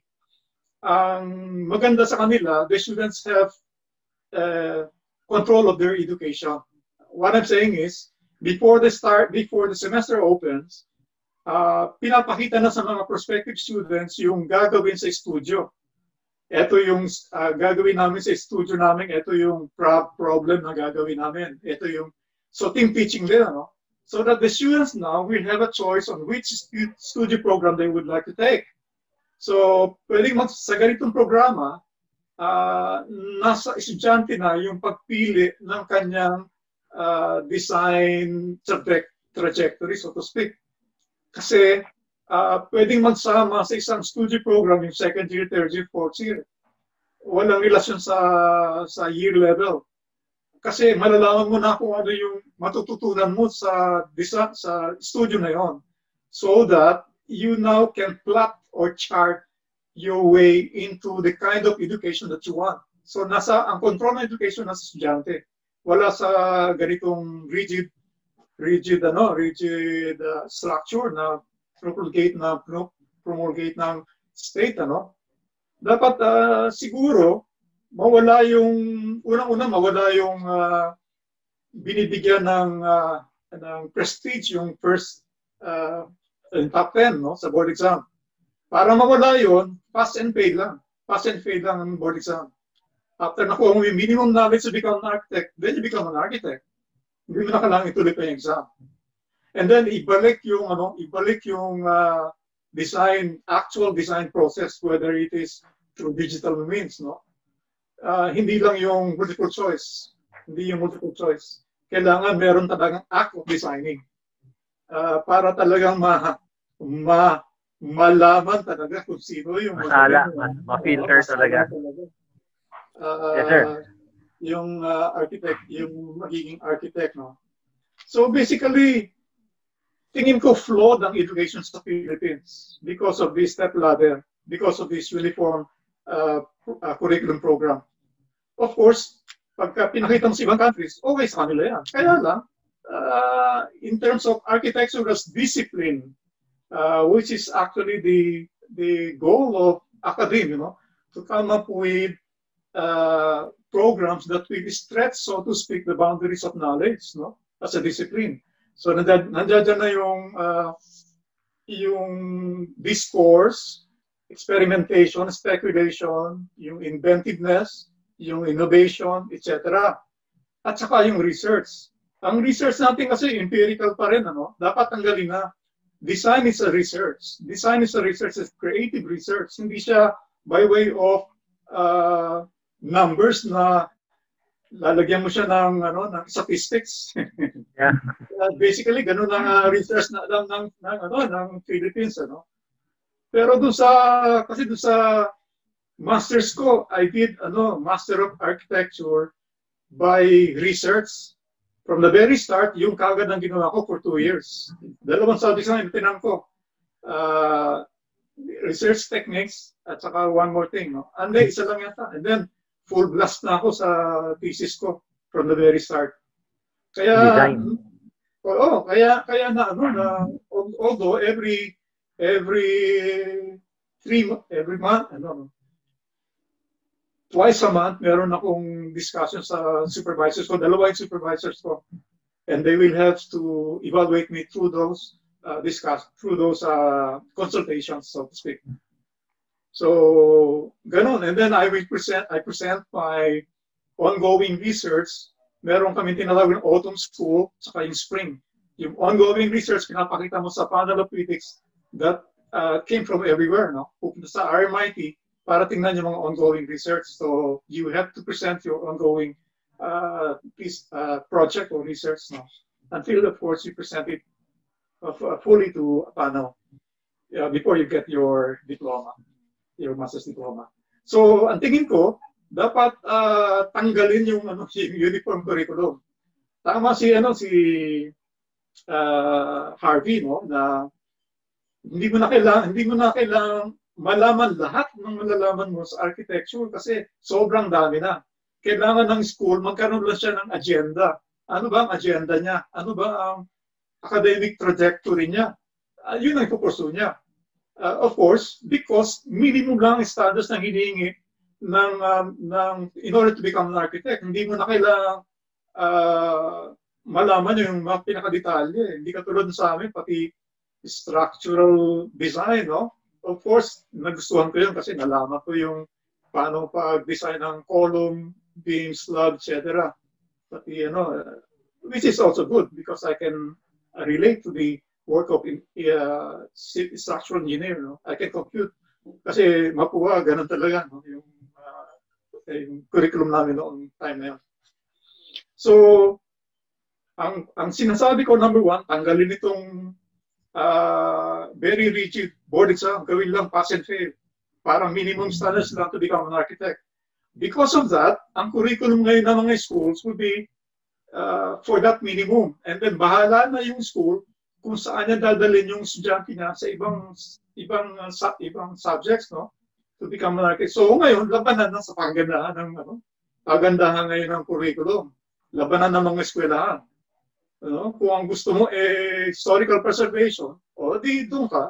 Kung gusto naman eh yung innovative uh, avant-garde, etc., then doon ka. Kung gusto mong halo-halo, then uh, thereby uh, a student will know which school would uh, would would be best for for that student because bago siya pumasok ng architecture program, alam niya na gusto niya maging arkitekto. Di ba? Kasi kung ang tatanggapin natin eh zero knowledge tapos wala talagang intention maging architect, eh, yun sa quality pa lang ng estudyante, ano na, problema na. Kaya kaya magaling ang UP graduates kasi hindi sila under ng CHED eh. Ang CHED, ang UP autonomous, autonomous ng UP so they can they can have the flexibility to uh, tweak their architecture curriculum. Yun lang, yun lang siguro. Thank you, Sir Nel. Uh, Can I have a reaction? Sure, sure. So um, it's it's really a good discussion about that. Well, in some ways, I think we still need to have those, uh, you know, um, other part of the curriculum, katulad ng uh, structural, katulad ng uh, mechanical, electrical. Um, why do you need that? You're an architect, right? those are the questions. Or bakit kailangan psychology, just architecture? Why do you need economics, just architecture? Why do you need um, social studies and everything, geography? because architectural is all about that. Uh, dito, it's it's uh, they are trying to. You have. I think what's important about the education that we need to give in the Philippines is context. So when you say economics, when you say accounting, it's supposed to be intended only for accounting for architecture. Let's say architecture practice. Let's say, or mechanical or uh, electrical, plumbing anything related sa architecture. Kung ano ba ang gagamitin niya pag nandun siya sa site, pag nag-practice na siya, o pupunta siya. Maybe most, uh, maybe half or like, most of the people actually go outside of the country and not practice in the Philippines, then they'll be ready. Kasi ang practice outside of the Philippines has far more greater um, uh, context. So um, um, I didn't took my master's right away after uh, coming out of um, Adamson. I stayed two years in the Philippines. Uh, I went to Camellia Homes and also did some uh, in uh, uh, Asia Pacific Designers Atelier, where we actually design details, um, mga Bose art drawings, because we're doing uh, we're doing uh, yung mga palasyo ng Brunei at saka yung kanilang mga so there yung detailing namin is by hand. So, para ka rin nagpe-painting and uh, so uh, hindi ito drafting. There's this are manual detail. Uh, paano mo dinidetail yung mga canthus mo, tsaka yung mga urns and everything. So, after that, I went to Hong Kong. Pagdating sa Hong Kong, right then and then they like our uh, Filipino architects. Why? Because they have more expansive uh, knowledge than the Chinese people. And kaya nung um, nagsimula kami noon, I think we have AutoCAD already, but we had a planning idea right away what to do. Um, and our renderings are actually much better than the Chinese people when we were there. Not only with Chinese people, kasi meron din mga Thai, meron din ibang mga nationals, and even the Brits are actually, they're not superior on, on, on drawings. So a lot of Filipinos are very um, advan- advantage, may malaking advantage na nasa, nasa abroad. And uh, so one thing na napapansin ko, I'm just behind with some of the mechanical understanding, electrical and everything. And also the, some of the theories of, of design. Bakit kailangan kopyahin? I think there's a reason why bakit nag-resort tayo sa kopya. Kasi we, we don't know how to do the process. Walang process. Ano ginawa yun? Ano nagsimula yung concept? Ano yung goals? At saka wala tayong uh, inspiration. So most of the architects na before um, katulad ng sinabi na nagsimula architecture sa France, actually it started before that, right? The Romans did, they are Roman architects, there are, um, there are Greek architects, diba? Merong Da Vinci, they have, he has designed a lot of those things, not, not only palaces, museums, even details of stairs, details of windows, he has those. So before that, pero siguro ang binabanggit natin dito is modern architecture. So modern architecture started in 1800, 1850, right? When the revolution, the French Revolution went out. Uh, Industrial Revolution, kaya nagsimula na mag-design. Uh, nagsimula na magturo sa Beaux-Arts. But uh, aside from that, I think we shouldn't take all those uh, needed curriculum na na akala nyo walang, walang dahilan. But I think it's more in the context. kailangan natin ilagay related to architecture. Then, may sinabi regarding um, painting, sculpture, photography is another medium that you actually express your architecture. And um, this is what part of it is actually form finding, where this is where you will understand context ng, um, ng bawat lugar. Because you need to understand the place where you're going to place in a building. You need to understand the people. Uh, ilan ang, ang traffic flow dyan. How you understand the topo. How you understand the tree surrounding it, the landscape. And how you connect that building to the ground. Paano mag-access ang tao dyan? Yung visibility, yung sun, tsaka yung air component na hindi mo nabablock ibang tao. Mm-hmm. You can't just put any material there na let's say all glass and everything. And then we start reflecting on mm-hmm. the other buildings. And, you know, it's really a sore eye. So, you know, there's supposed to be some sort of context to and and technology that needs to be there. But again, I agree with also the sinabi ni Sir Nel mm-hmm. about when you do passing and board exam, you don't need hierarchy. You pass, you pass, you're an architect. You don't need to say, oh, I'm first. Uh, and then you'll have a different kind of honor. And uh, all of you know thing you know the person actually didn't had that uh, first place doing some board exam has better practice than the other one. Because he has more business mindset or he has more rapport with with a client.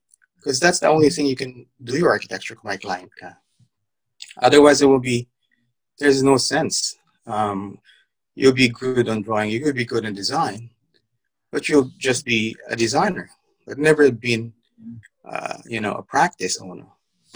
So one thing we should teach the students is actually how to actually practice.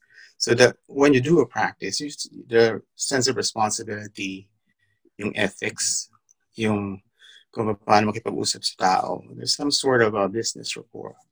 And understanding economics too. There's something about economics that it what drives our architecture.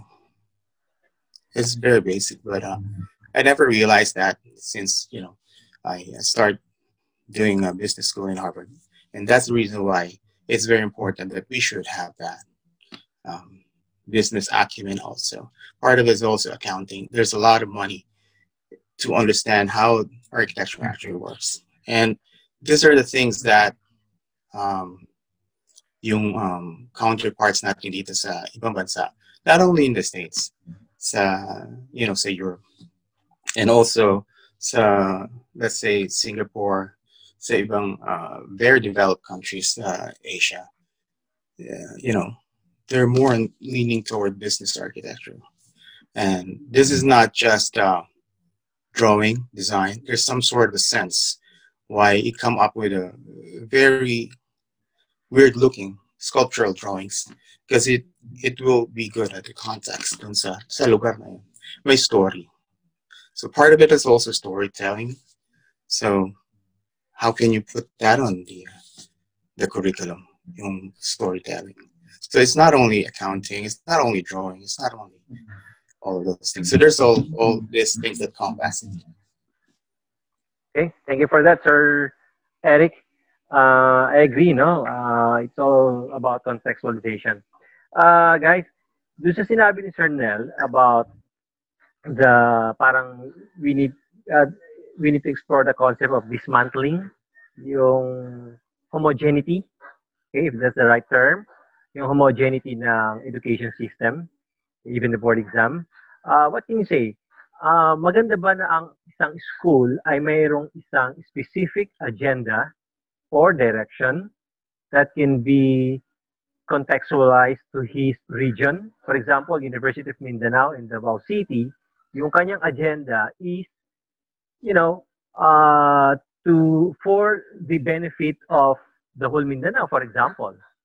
No, ang nangyayari kasi sa atin, you know, when I opened the review program, when I opened the review program in 2005, believe it or not, ang natanggap kong mga information, mga issues and problems of these students, candidates for, for the license, came from north to south of Mindanao. Luz, Luzon, Visayas, Mindanao. Yung galing sa university sa, sa Baguio, sa Ilocos, hanggang sa Camarines Sur, hanggang sa school sa Zamboanga, pare-pareho lang yung istorya nila, pare-pareho lang po yung problema. Kasi nga, we are following a uniform, standardized educational system. Ngayon, kung i-dismantle natin yon, na what if yung University of Batangas, na nakafocus lang siya doon sa Southern Luzon. Hindi siya yung yung graduates ko aayusin niya buong Pilipinas. Kasi it's very possible to do.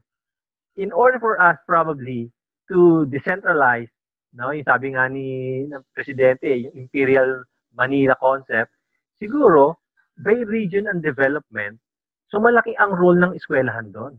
What do you think about that, Sir Boyet? Boyet is me or not? Ay, sir, si Sir Ramento. Sige, sir, sir, kayo na lang. Mukhang nag-may ego at si Sir Ramento. Dean Quinto, yeah, kayo po. Yeah, yeah. Uh, of course, it's ideal to to have a, a, an agenda, um, but actually, uh, perhaps that is going to happen naturally. If, uh, for example, if you are uh, studying or located in Batangas, perhaps your context will already dictate to you uh, what's happening in Taal or in Lipa or something. No?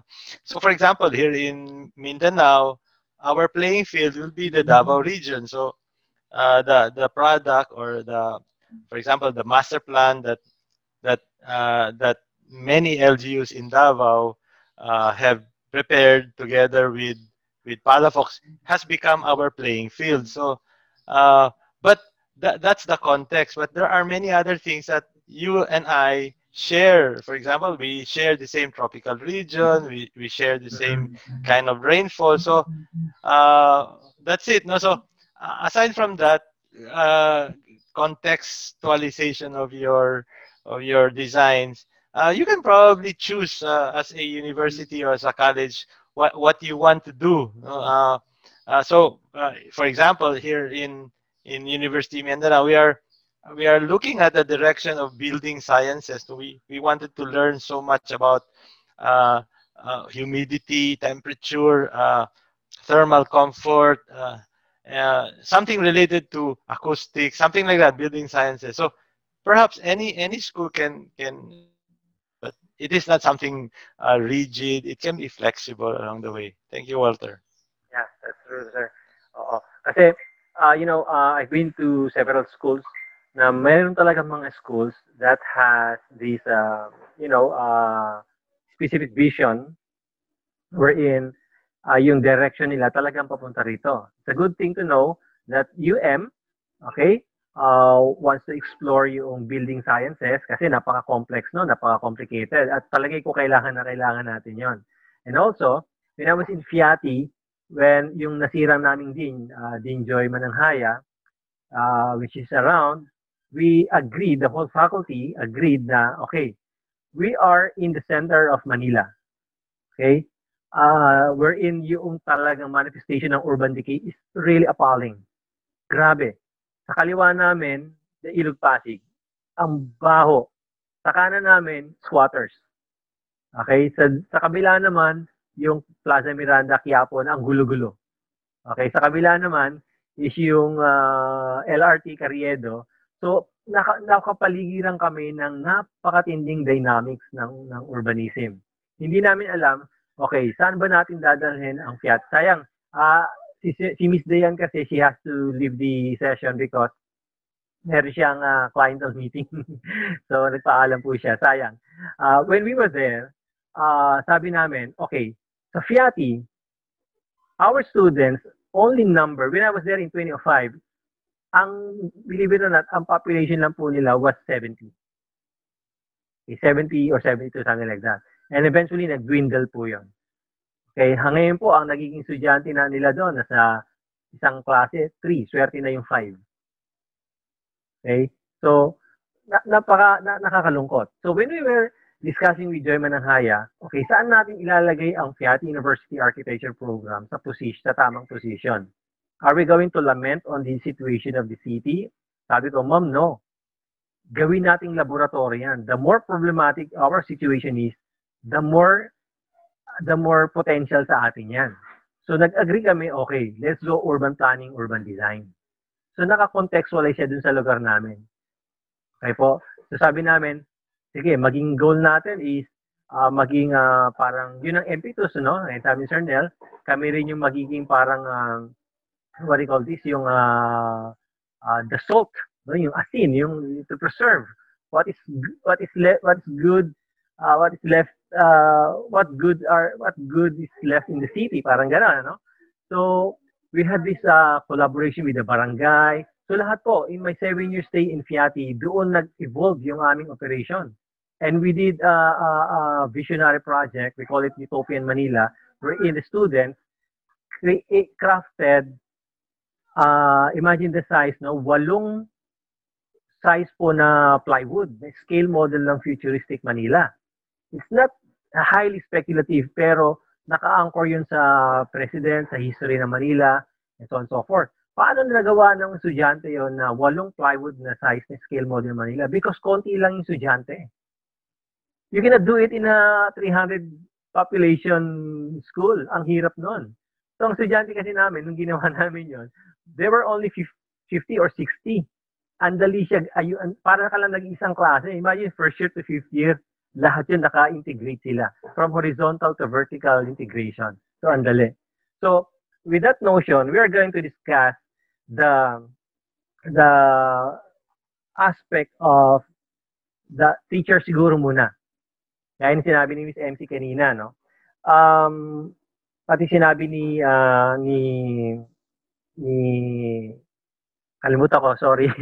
ani Sir Boyet Ramento do you think hiring the new and the young uh, teachers who have no parang fruitful practice pa, do you think that's a good idea in in operating a school? Kung bata pa yung mga teachers. Kasi ganito, you know, uh, the best architects are out there. Okay? Pero we cannot attract them to teach. Ang isang reason na narinig ko yung una, yung boss ko, no, sabi niya, ayoko magturo. Bakit, sir? Eh, yung schedule ko hindi fit. Second, uh, wala siyang patience sa mga bata. May isa pa ako narinig uh, from the mouth of uh, uh, Bill Coscolwela, si Willie Coscolwela rather, sabi niya, uh, yung sweldo ng mga teachers eh hindi naman fit doon sa, you know, status nung ano, nung practitioner. So how can we attract the best practitioners out there to go to school and teach? Considering yung mga factors na sinasabi nila. And how about yung mga teachers na walang masters? How about yung architects na walang masters pero they're good in practice that are willing to teach pero the system doesn't allow them. Kaya nangyayari, we are kicking them out in the system. So what what's happening is, yung gusto lang, sabi si Miss MC, yung gusto lang masipag na mag-aral, ano, yung curious, tapos eh, kahit minsan nga, kahit buong galo, hindi pa, hindi pa nakapagtayo. Di ba? May kilala akong mga ganon. And then nakikita mo na gusto mo magturo. Okay naman yan para sa akin. Sige, magturo ka. Pero, uh, what can you say about that? Ano kaya magiging epekto sa atin nun? Saan da, yung ganyan dynamic, saan niya dadalhin ang architecture education? Sir Harvey. For, speaking from experience, um, sa Binil kasi, what attracted me sa Binil is yung diversity ng mga mentors. And um, halos lahat may practice. So I think um, importante rin yun. Uh, batang mentors na may practice. Although I think um, it's a unique situation and, and, and, and, and marami din nag-struggle with that. Pero ako, I, I, I, I, in seeing the diversity of the mentors, that for me as a young architect then, of course, still practicing, that's what attracted me to Binil. Parang giving that um, freedom to explore. So, ako, ang main thing na sinasabi ko rin sa mga parents when when I talk to them is that when here in Binil, we teach our students uh, not like how we were taught before when we were studying. Talagang ibang-iba. And that is because of yung mga bagong mentors natin. And just to second that, hindi lahat talaga pwede magturo eh. It, it, it, it requires certain patience. And uh, minsan kahit curious ka, it's really difficult. It's, it's a passion. Um, teaching is a passion. And ang ano nun, hindi mo alam kung gusto mo magturo hanggat di mo sinusubukan um, ako, I, I never envisioned myself um, to teach. Although ako, I had this idea, big idea of, because of previously when I was in Mapua, yung, yung frustration about our architectural education. And I think, sabi ko sa sarili ko, I think we can do better. So siguro dapat um, I, I, I formulated this idea na gawa ako ng sarili kong school. So paano ako gagawa ng sarili kong school? But I have to magturo muna ako. Kasi I was frustrated while, while I was in, in, in Mapua. Nababasa ko na sa mga magazine, gumagamit na sila ng camera to design. Parang iba na yung iba na yung ginagawa nila and we were still stuck in drafting rooms. So parang ang dami ko nang nababasa na gumawa sila ng design project using just a film camera, yun, dun sila gumawa ng design. Parang I find that really exciting. So sabi ko, sige, uh, when I graduate, tingnan ko how we can disrupt. And and I think um, not to ano to overly promote, but I think that's what we are trying to attempt in in Binil in terms of giving that yung yung talagang in a truest sense academic freedom and um, kanya-kanya ng personality yung mga mentors.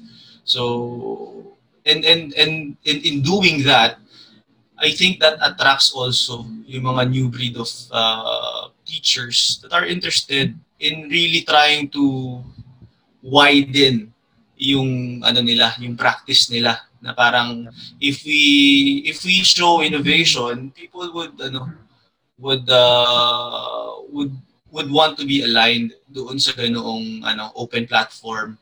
So para din doon sa mga institutions na medyo they're struggling. Maybe that is something na yes, an infusion of fresh um, ideas are needed. And of course may mga ano yan may mga uh, birthing pains.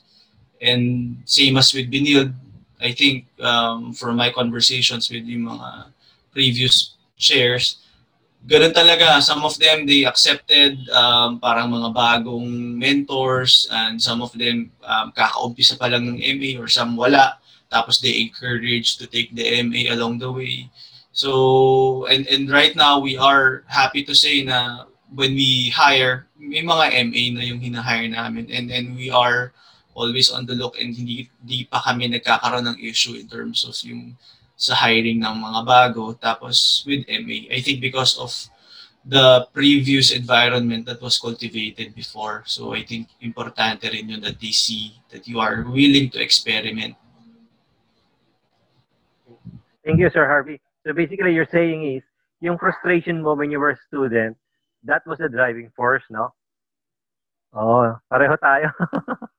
Frustrated ako eh. Now, I'd like to ask Sir Eric so, Pampi. Sir, not, not to say naman na hindi maganda yung education ng Mapua. Of course, uh, world class Yeah, naman. Uh, pag nasa site kami, alam mo kung sino yung Mapuan.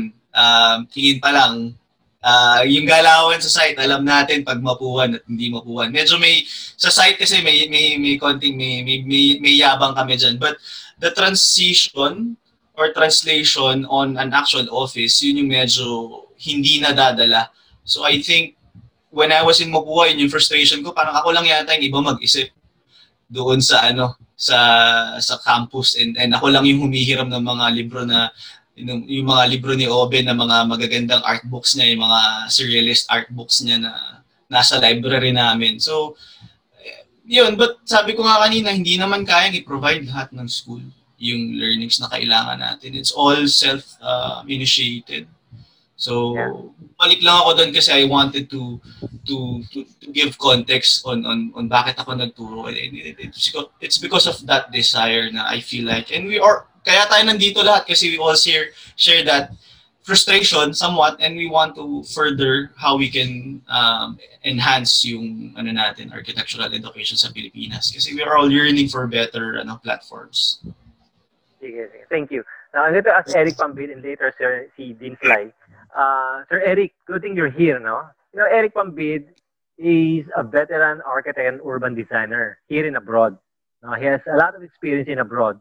Now, he has no plan in taking up uh, a grad graduate program, graduate course. Ayaw niya eh. Tama ba, Sir Eric? Wala sa mo Ah. sa ano mo, no? Sa, sa pipeline mo. I well, well as, at this time it, it's not in my pipeline because uh, I think uh, though it's important for me to continue my my young teaching career. Diba, I, I, kinuha ko nila Sir Harvey, I ni Sir Harry and Sir Walter as a parang substitute at, at that time, no? And that's 2018. And uh, it's been three years na rin ngayon, no? Three years na. So, I'm quite happy. So, it, it opened up a new world for me. I, I am a professional first. I did most of my practice in in Hong Kong and China. So I was away for 20 years. So I'm quite happy. I mean, it, for me, it became an avenue to to give back, and because you know I've been lucky to be part of international teams, so I have all of the documentation and the research is there. Like uh, Sir Nel, no, I believe in research by design. So we, I've discovered my own personality in design through design, um, which I never even it was, you know, in school, tama rin yung sinasabi ni Dayan kanina, di ba? That's too bad. Forget about school. Uh, kasi everything that I learned, no, uh, I learned from the practice. Now, yun nga eh, um, this compliance thing, I, I, I agree. We probably need a basic compliance for everything that we're doing, mga academic requirements natin. But I think hindi na frame ng tama eh. Kasi di ba, um, kasi people who are good at studying or you know they, they love to to study they will go beyond the moon uh, people like me who um, who are deep in practice we would love to teach also i mean i, I am i'm loving it problema lang i cannot balance that with my professional life my personal life and uh, studying again so that's going to be four things i need to do I would love to still if there's a chance, pero it's not in my priority. So that's too bad. Um, um, yun, uh, yun lang nga. And I, I really feel for most of the guys who, who spoke here. Maraming wealth of knowledge from abroad. I don't want to sound like, ay, naku, maganda sa... Hindi. Iba talaga kasi sistema nila because I work with people from JSD and University of Victoria, you know, people who have, and foreigners, and the way they attack projects, and these are people from school their first year grad, we take them, we put them, because I work with uh, IDO, AACOM, and RTKL. And they come into this into these workshops, in the first business workshop, because they come in and they attack the project the way they, they do in school. So kami, coming from the Philippines, it's all new to us, but we adapted and we learned it. So maganda, what we're trying to do now in school, I'm trying to give that back to the students na, you know, you attack it, you, you, you, uh, you, you are given a problem and you react, you know, then you correct that reaction, and then you just, ano yan eh, nag, nagde-develop. So, uh, it's too bad nga na, I would, one more thing pala, no, I'm sorry I'm going, dami ko iniisip, kasi another thing that we, we might have missed, a lot of educators are here na now some older, some younger. One thing that I I think that I see as a young, as a newbie in this profession, no, is we need to be taught as as mentors. We need to be taught how to mentor also, Sarah, because uh, sometimes people assume that eto, um, experience or whatever, ito matanda na, pwede na yan. Uh, that's why sometimes I ask some of my co-professors na, can I watch your class or can I hear how how you do your instruction? not to copy but to know how you are it just diba it's just parang instructional eh. There's nothing like watching somebody teach or hearing somebody teach. And you can take away from that because you cannot really copy people how people teach it you're going to teach on your own on how you do it but you need to see how they're trying to communicate eh. Nag-iiban nag-iiba tos and I I'm so thankful for all the perspectives I've seen sa school sabi na sila, sila Sir Harvey there's a lot of sharing pero kulang pa rin. I think we can, sabi nga namin, we were talking about co-teaching. Eh. You know why co-teaching? Because I, I learn a lot from the other mentors. I really do. And that's, you know, that's why I love minsan just watching yung mga jury. Because people have a different take. And I think when you have a jury, uh, the beauty in a jury, just like workshops, iba-ibang opinion. And I embrace that opinion eh, because for me, I can either challenge that or reinforce it. And it's that's really you know for me it's it's it's a very strong thing because I don't want to hear people man agreeing about everything. It, it cannot be all like that. Uh, there has to be some kind of ano para matest yung idea mo. Why? Pag na-test yan, you either become stronger or you forget the idea and then go to the next one. Kasi nangyayari, I think, you know, I think we're all very, uh, ano tayo, uh, we're all, uh, uh, kasalanan natin yan we are embroiled in our own ideas for our own grandeur. Nakala natin, eto, matanda na, ginagawa ko na to matagal, hindi nyo pa rin baguhin. I mean, sorry to say, the, the, the kids are teaching us, like everybody saying, we should learn, we should listen to them. Marami silang matuturo sa atin. But again, you know, uh, uh, if we combine those, I think that's a very strong, you know, mechanism. Eh? We can really combine combine that. You know, you listen to them. So, okay, lastly, you know, about uh, Bozart and instruction, uh, compliance, yes, pero ang kulang lang sa atin, sa tingin ko, is just to frame the history. Kasi I think, I believe history is still there. Uh, how we teach is, is the difference. But you have to frame it in a way that it is a tool, not not a uh, copy-pasting. Yun lang naman diferensya kasi I think we're stronger with that history. I think. Anyway, but yeah, I would love to teach pa if I am allowed, pero we'll see. kasi it's just I am not uh, I don't not good at uh, doing you know. I, oh, but we'll see we'll see. Nag-usap pa kami Sir Walter. Thank you Sir Eric. Yan ang nakikita ko kasing uh, you know a, a very heavy issue for me na I know a lot of architects who are really bred to practice ano. Talagang gagaling. Okay tapos, uh, they want to teach, especially dahil siyempre, may iba nag-edad na And na-realize nila na uh, one thing na na, na, experience nila na yung mga new breed of of uh, staff nila, uh, designers, apprentices, and so on, were not fully prepared doon sa culture ng practice. So they are questioning yung efficacy ng schools. Ano ba tinuturo nyo? Bakit hindi prepared yung mga estudyante? Bakit pagkapasok pa lang sa amin gusto agad mag-render? simple detalye, let's say, nasabi, hindi magawa. Something like that. Now, ang nakikita kong issue pa dyan is, like I said earlier, we're kicking uh, yung people like Eric, kung ma-implement na nga ng CHED yan, na kailangan may masters na magtuturo, what about those people na, you know, na marunong magturo, okay, they can deliver the, the, the right the right goods, pero walang masters eh. They're out of the equation. Now, here are the young breeds na yung nga, sabi ni Miss MC na masipag na magturo, pero kailangan ba talaga merong practice to o or what? Saan at kung tinanggap natin 'yon? Kasi okay like sabi Sir Harvey, no? They have the curious mind. Pero saan natin sila ilalagay sa equation ng academe? At paano gagawin natin doon sa mga ano? Yes, sir, Sir Nel. Okay. Uh, doon sa uh, na-hone na sa practice, there should be a way to evaluate their practice as equivalent or corresponding to the masteral level. Uh, problema ng CHED yan, actually. Mm-hmm. Dapat uh, CHED ang mag-initiate niyan. Ngayon, tungkol dun sa teaching, ah, teaching, no? uh, sabi ni Gardner, is ito yung author ng Multiple Intelligence, no? Howard Gardner. Oh, sabi niya, uh, originally, seven lang yung intelligences niya. Pero natagdagan ng nagdagan ng support, no? 13 na, 13 na. Oh, marami na. Uh, yung musical, rhythmic, harmonic, visual spatial, verbal linguistic, logical mathematical, kinesthetic, interpersonal, interpersonal, uh, naturalist, uh, existential, yung spiritual, etc. And ito yung sinasabi niya na yung teaching and pedagogical is also intelligence. It's also intelligence din daw yung pagturo. So, tama rin si Eric no, na kailangan uh, pag-aralan kung paano mo rin i-impart yung intelligence mo no, yung the way to teach is also a kind of intelligence.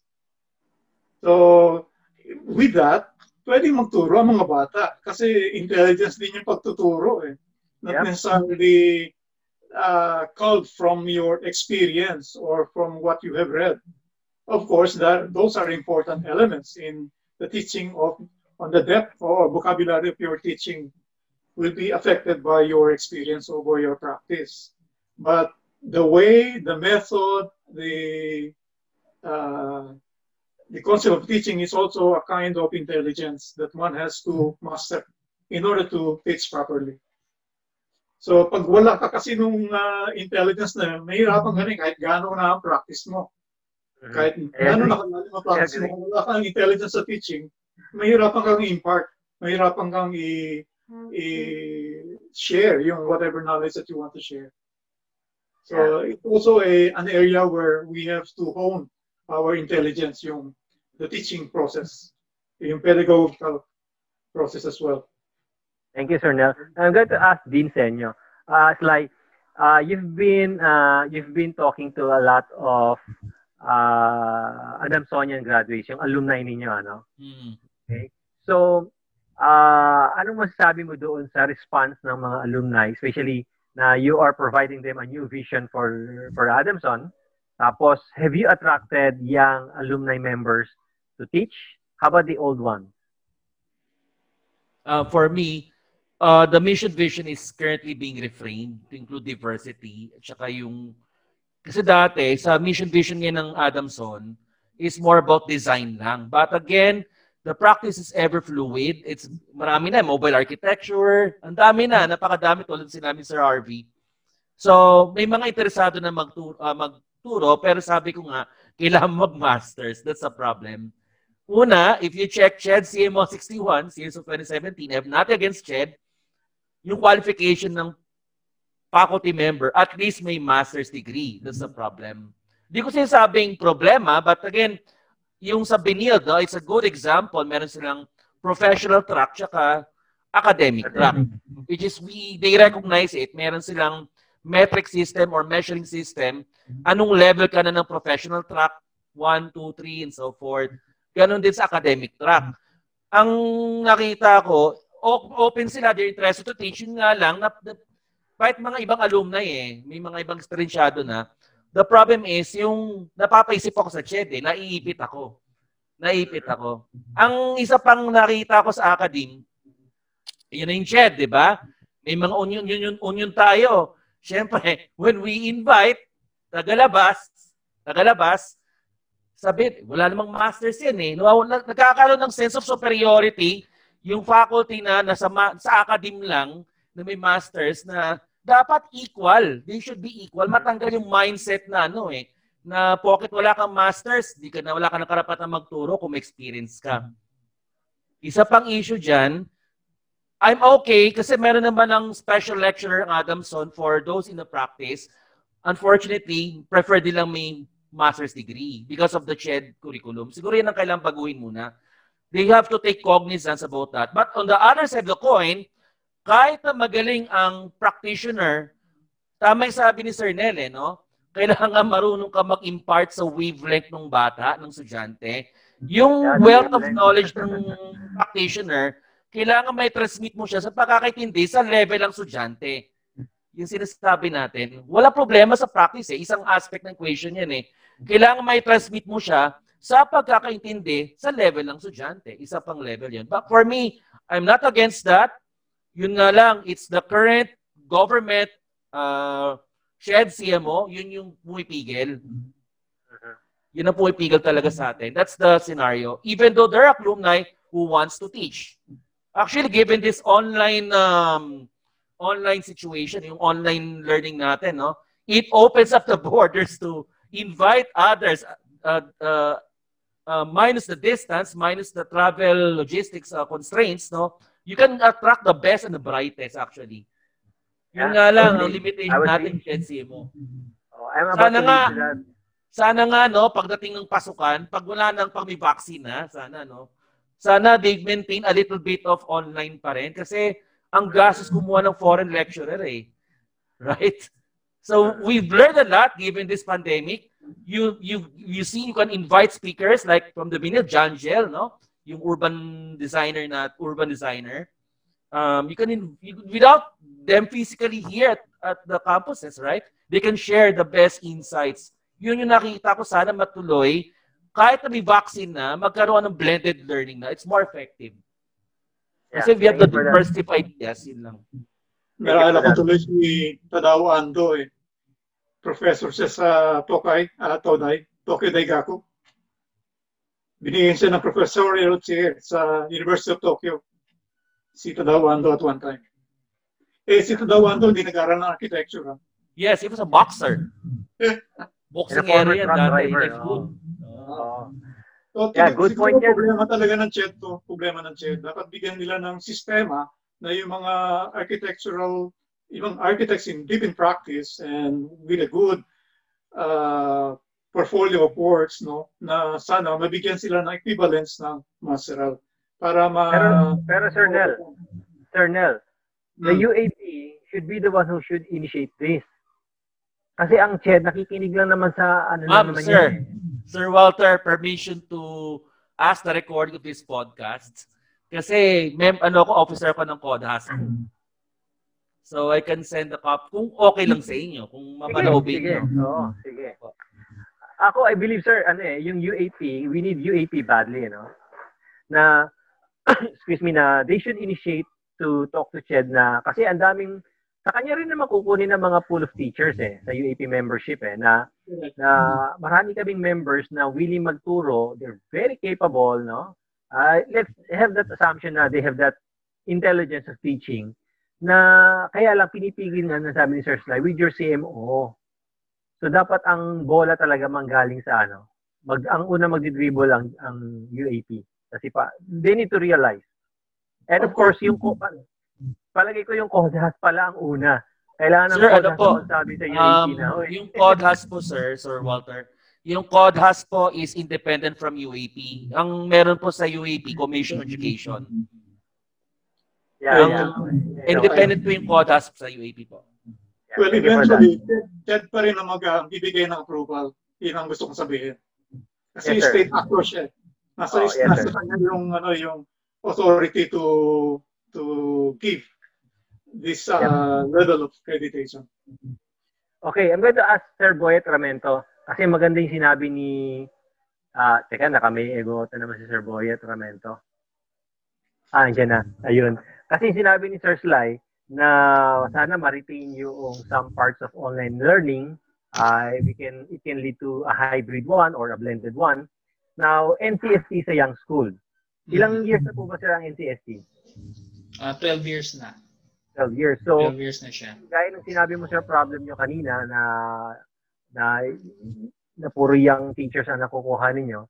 Um, ano sir ang plano ninyo about this uh, concept ng uh, let's say, mawala na nga, magkaroon na nga ng vaccine, tapos uh, we have this online platform, tapos the issue of young teachers, you know, ang uh, nakukuha nyo lang, you cannot attract the older ones. Ano sir ang ano, ano ang nakikita mo ditong concept? Actually ano, um, although sabi ko nga ano eh, uh, isa yan sa problem namin, but we also see it we also see it as an opportunity. Uh-huh. Kasi most of the time naman, yung mga pumama o nag-ano namin, mga nakukuha namin mga faculty newbies are very well much eager magturo. Whereas uh, in comparison dun sa mga medyo matatagal na, eh, medyo ano eh, medyo masyadong ano eh, na-stuck sila sa old ano nila eh, old uh, old uh, uh, style ng teaching nila eh, which is sa tingin ko naman, eh, medyo hindi na siya applicable in the current uh, situation ng ano ng academics.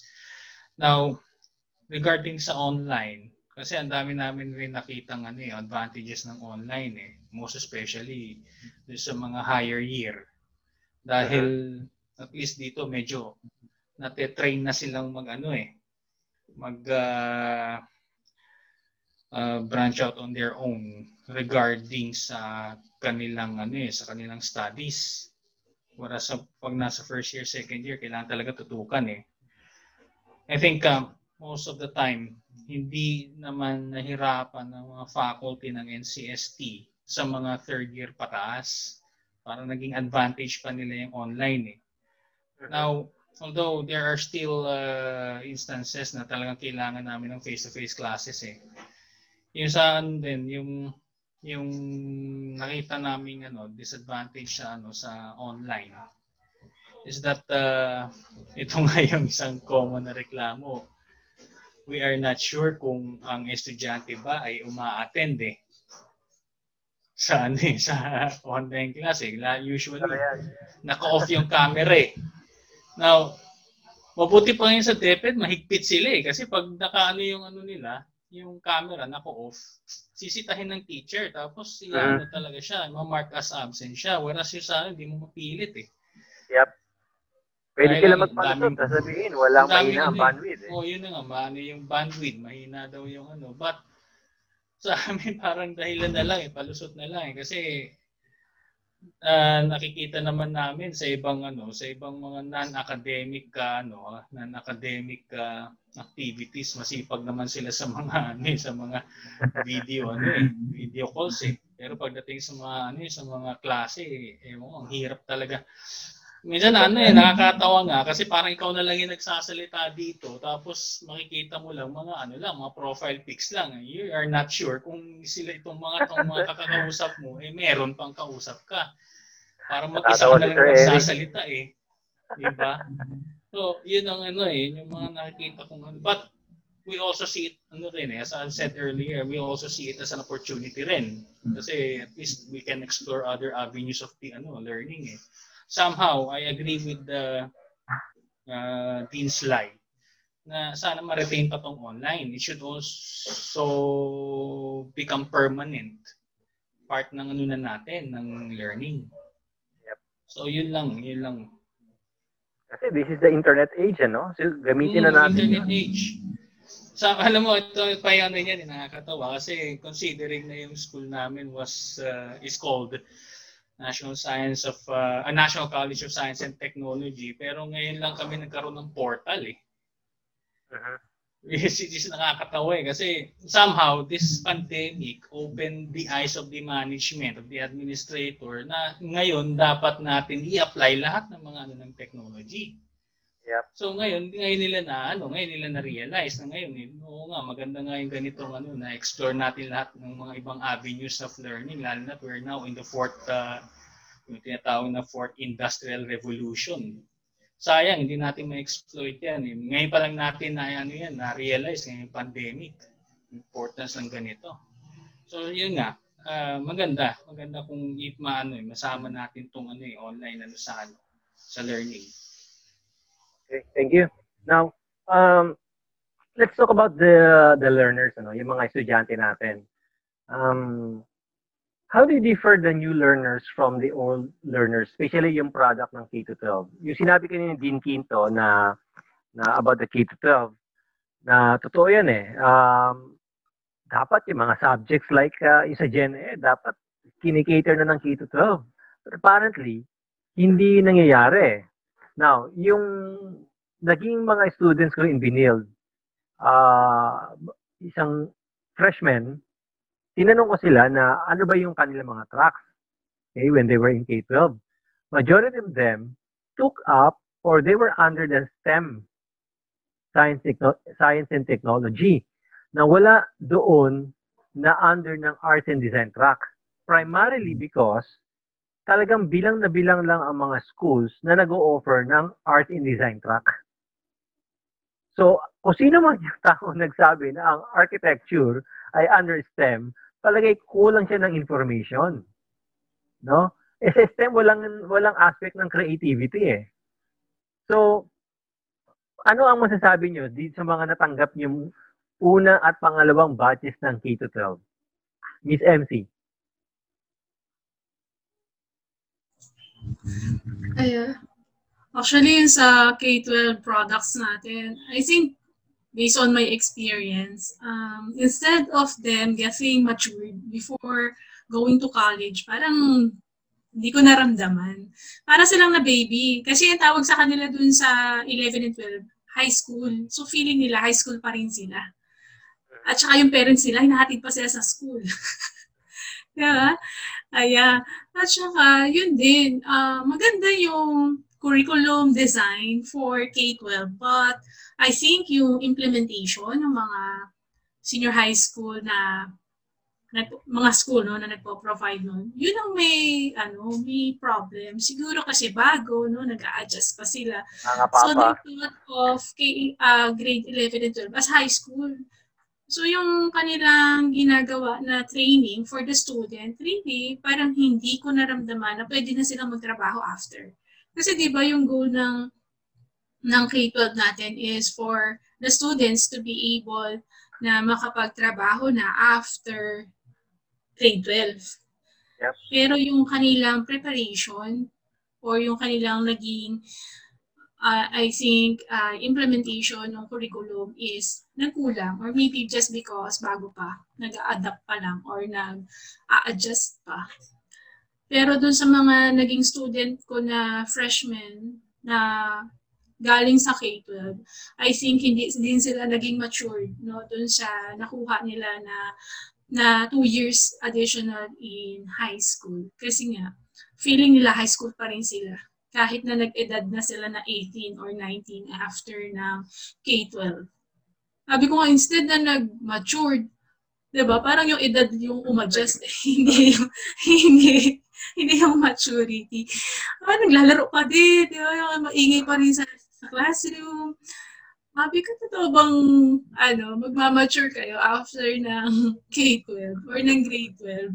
Eh, parang hindi pa rin. yun sa akin, no? maybe the implementation of the curriculum design, yun ang nagiging, ano ko lang, nakikita kong kulang. Okay. Thank you, Miss MC. I totally agree. Pareho tayo na experience. Sir Sly? Okay. Ang napansin ko sa K-12, yung two years, no? Um, masyado sila expressive, nagraran sa social media. Ah, okay. So Yeah. they were in, uh, I'm- it's not it's it can we can utilize we can use that kasi trait eh para they can have good ano no yung expression idea sila. Um, the problem is yun nga no tama yung sinabi mo puro STEM track. Yung STEM puro ano yun eh yung high school nila may research sila, may experiment, puro empirical, puro scientific, numbers, numbers, numbers, and papasok mo sa isang art and science na course. But there is already a problem because yung kung I think kailangan pa rin may matira pa rin ilang subject na technical, example, um, math subject, kasi para ma-maintain natin yung art and science definition architecture sa college. Example, college algebra for example, ano, um, may mga ibang subject, no, kailangan talaga na relevant sa field natin. Like psychology, for example. Dapat sana yung psychology, diniscuss na psychology in the context of architecture Or art appreciation in the context of architecture, for example. Yun na nga eh. Kasi yung nasabi mo nga, Sir Walter, kulang tayo ng arts and design track kasi mga mayamang school lang ang nag-offer niya ng senior high school. Mayamang school lang, mga kilalang school. And karamihan ng mga nagbibigay sa atin ng estudyante sa college is STEM track, yung pinakamarami. Ironically, do we want to train them to be artistic, to be innovative, and so forth, pero galing sila sa isang uh, masyadong empirical na background. Correct. But we cannot just totally remove Uh, yan po sir, baka make sense. Yan. We can just totally remove some ano lang, some gen ed subjects sa college. Kasi iba naman ang context siguro nung nung senior high school, week, iba naman din ang context sa college level. Yun na po. Oo, oh, tama ka. Ay, hindi ko nga alam kung nagkaroon ba ng nagkaroon ng um, nagkaroon ng dialogue. Okay, yung gumawa ng K-12 curriculum, especially sa mga gen education ng college kung nag-usap ba sila na talagang fit ba yung tinuturo na, ituturo namin sa K-12 doon sa inyong Gen Ed subjects? I don't know kung nagkaroon ng ganun dialogue eh. No? So, ngayon, ang ang question ko about the K-12 pa rin, uh, are we getting the right students? Okay? Tapos, another another uh, question is is architecture for everyone? kung ang teaching's not for everyone, how about architecture? Ang question kasi dyan, uh, I, I can trace it when I was in Fiati. You know, when we were in Fiati, like I said earlier, napaka-konti ng estudyante. Parang si Vicente, kwentuhan na namin kanina, problemado kung paano mo ima-market ang school, saan mo kukunin ang ang estudyante. So kami sa Fiati, naghihintay lang talaga kami nung mga ta, mga estudyanteng naiwan na, na hindi na makapag uh, hindi na nakapag-entrance exam sa iba-ibang schools. So, I, please pardon me for the term, nakuha namin yung mga tira-tira. Okay? tira-tira. At yung talagang mga uh, parang uh, meron pa mga kick out na talaga sa ibang school. Sige, tanggapin nila natin kasi wala na estudyante rin ito. So, it was a very huge challenge for us na, okay, ito ang diversity ng estudyante namin. Tira-tira, mga kick outs, okay? Tapos hindi alam kung anong architecture. And so mga desperado na yung magulang, kailangan mo mag-aral habang buhay ka na standby. So paano natin tuturuan ng architecture? So we really devised a different method and strategies kung paano i-handle yun eh. Kaya napakahirap. Okay, so how about you guys? What do you think? Kung ganun ang nangyari sa atin, yung STEM hindi fit sa architecture, sa hindi hindi match, no? Tapos art and design napaka-limited lang ang ang nag-o-offer. In fact, yung dalawa kong anak, they I enrolled them in an exclusive school, CIIT, talagang for arts and design, pero pambihira ang tuition, nakakamamatay ka. So, ang art and design track ang nakaka-access, tama si Sir Slide, may yaman lang talaga. Okay? Yung mga trade schools, drafting ang tinuturo. Of course, architecture is not just about drafting. Ngayon, uh, what do you think? Dapat ba ang architecture curriculum should extend to the K-12 system.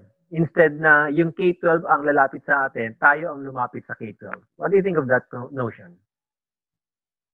Sir Harvey. Yes. Uh, ano ko lang yung yung experience ko dun sa K-12 before I answer yung question. Hindi ko alam kung medyo optimistic lang ako pero I've had great experience dun sa mga K-12 na mga ano natin. But uh, ang ang napapansin ko sa kanila yung EQ nila medyo okay uh, personally. Kasi, um, case for example, this, yung nangyari sa Typhoon Rolly, yung two weeks na nawala ng klase. So, of course, a lot of them were clamoring for academic break. But the academic break that they were asking was not about them. It's about the other students na hindi makarecover. So, when when I asked them, o kamusta yung break natin? Uh, were you guys able to ano to to parang at least um, clear your mind so that we can restart? Nagulat ako doon sa sagot ng estudyante na ang sabi niya sa akin, Sir, ang hirap mag-isip, ang hirap mag-relax kasi nakikita mo yung mga kapwa mo Pilipino na apektuhan ng bagyo, na alam mo yung mga kaedad mo rin would be struggling to to pick up their lives after what happened to them. So ako parang nagulat ako na parang, okay, I was just looking at kung yung yung frame of mind ko is just within our studio lang eh. Tapos sila, ang tingin nila is, ano na eh, um, na. And um, you can see that with their advocacies, yung mga, yung mga newly grads natin sa BNID, yung mga Malaya Initiative. So they create their own initiative. So I feel napakaganda nitong ganitong thinking kasi as architects kailangan na natin maging mas effective mas mas ano mas yung may, may empathy talaga. And I think this new new batch of students have that. So ibig sabihin pag graduate nila hindi lang sila maghahanap ng ano ba yung pinakamalaking sweldo? Ano ba yung pinaka pinaka saan ako sisikat? Kasi those were we have to ano we have to be honest. When we were ano yun ang tinitignan natin. Kasi uh, malaki yung investment doon sa kurso. But for this new wave of uh, thinkers mga estudyante natin iba din sila eh. Saan ako makakatulong? How do I use my talent to help other people? So I think as architects magandang linya yan eh na sabi ko rin sa kanila, hindi tayo lahat mapapublish sa blueprint. Hindi tayo lahat mapapublish sa design boom. Hindi nga tayo lahat makakapagtayo ng bahay.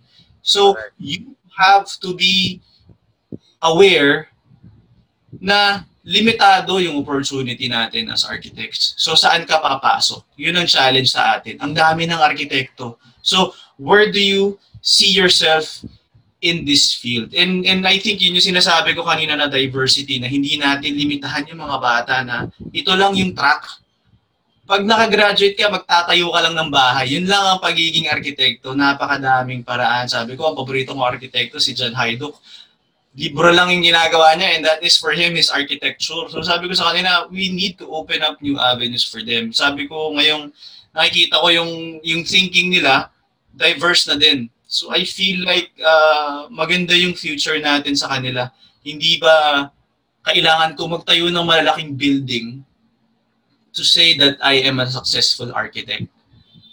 Sa ibang bansa, kahit pa paano, bumabalik na sila sa ganong thinking. And, and, I, and I've seen them shed light doon sa mga maliliit na practice. Nagpa-practice lang sa probinsya, yung maliliit lang yung interventions, puro mga puro mga restoration lang previous natin na canon, ang definition nun, hindi successful na practice. But they are now rethinking yung scale of how do you evaluate uh, a practice na I think pasok ngayon dito sa mga bagong um, generations natin ng architect na, oh, hindi ko naman pala kailangan gumawa ng high-rise building to call myself a successful architect.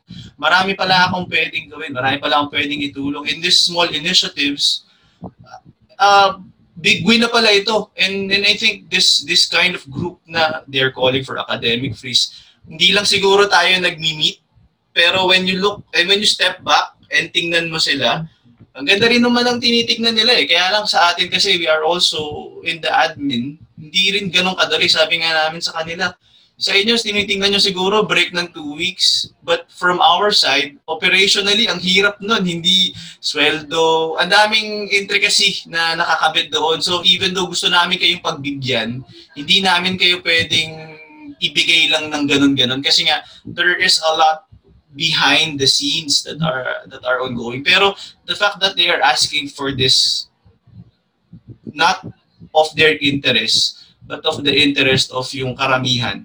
It says a lot about this new generation na these are all mas may empathy to kaysa sa atin. Kasi sa atin, sobrang ano tayo, I'm speaking from my generation, sobrang driven kami to further our own career. Ang sarili talaga. Um, ano yung kailangan gawin to further my own career. But but uh, for this new generation, nakakahanga kasi ganun sila mag-isip. And, and sana yun yung nakita kong okay sa K-12, that experience of parang yung EQ nila medyo mas malawak. Skills, syempre, uh, ano pa rin yan, but from my experience, okay eh. Hindi, hindi ko alam. Siguro optimistic lang ako. Sorry. Sige. Sir Sly, thank you, Sir Harvey. De, uh, share ko lang ha. Alam nyo, um, trending talaga, no? Daming enrollees architecture kahit nag-pandemic, tama po ba? Ang architecture kasi wala kang nabawasan sa amin ngayong August compared to last year. Ngayon, ang dating kasi is economics, no? Yung mga magulang. Of course, ang naging focus kasi ng mga schools is ano magiging trabaho ng anak pagka-graduate ng course. Example, you become a future construction manager, future ganito, nagiging nalilimit lang doon eh. Right? It's ang tingin ng mga ibang ano, tinatanong ko yung mga first year, bakit na architecture? Kasi na balita ako, malaki pera dito. anyway, we have to change that mindset kasi it's more about ano eh, 'di ba nabanggit na nga kanina, it's more about we are the we are in transdisciplinary practice na. We have we don't have to close our doors. It's more about you we are all equal. Kahit na designer ka, artist ka, you have all input sa design process eh. So, iba ng mundo ngayon.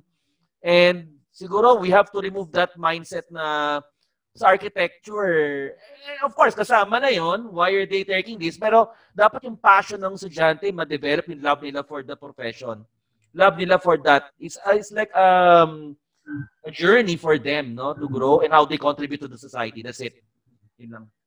Oh, I agree. Ako, I'd like to Oh, go can I say to the- something? Ah, ah, sir, pwede na baka mawala sa isip ko. Uh, I'd like to to anchor the my, my statement dun sa sinabi ni Sir Nel kanina about the impetus na yung estudyante meron ng mabuong impetus before he enters the architecture program. I think pwede nating mabuo yung impetus na yon. Normal, ang nangyayari kasi tama si Sir Lai, ang nanggagaling ang impetus sa parents eh. Okay, sa parents. Parang, uy, arkitekto kami mag-asawa. Parents, nanay at tatay mo, mag-arkitekto ka na rin. Okay?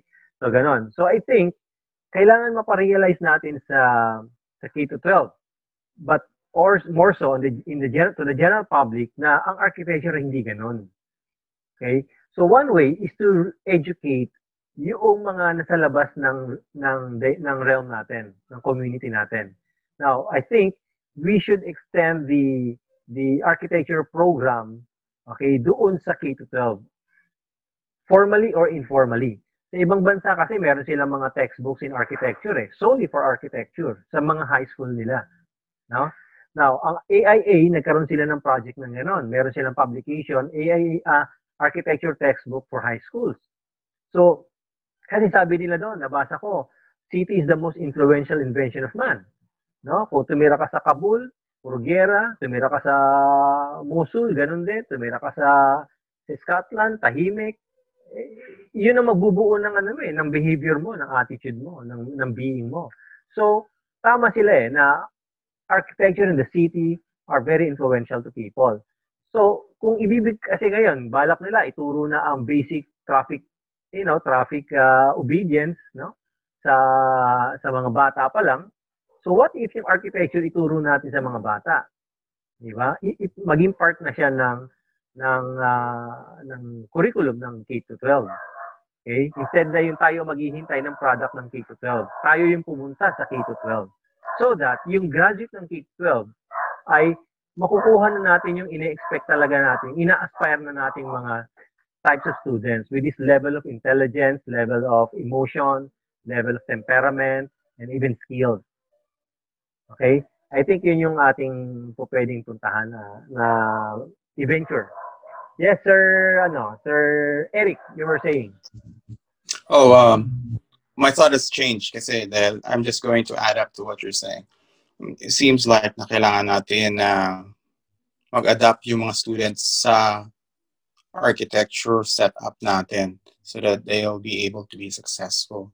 In reality, we can have anyone actually just to be part of that architecture, that freshman, and then let them inspire kung talagang this is about them at the first part. So it's I think it's it's the process of teaching on how to nurture these kids on paano mo talaga explain our architecture. Is it really theirs? So on the first semester, pala malalaman na nila eh.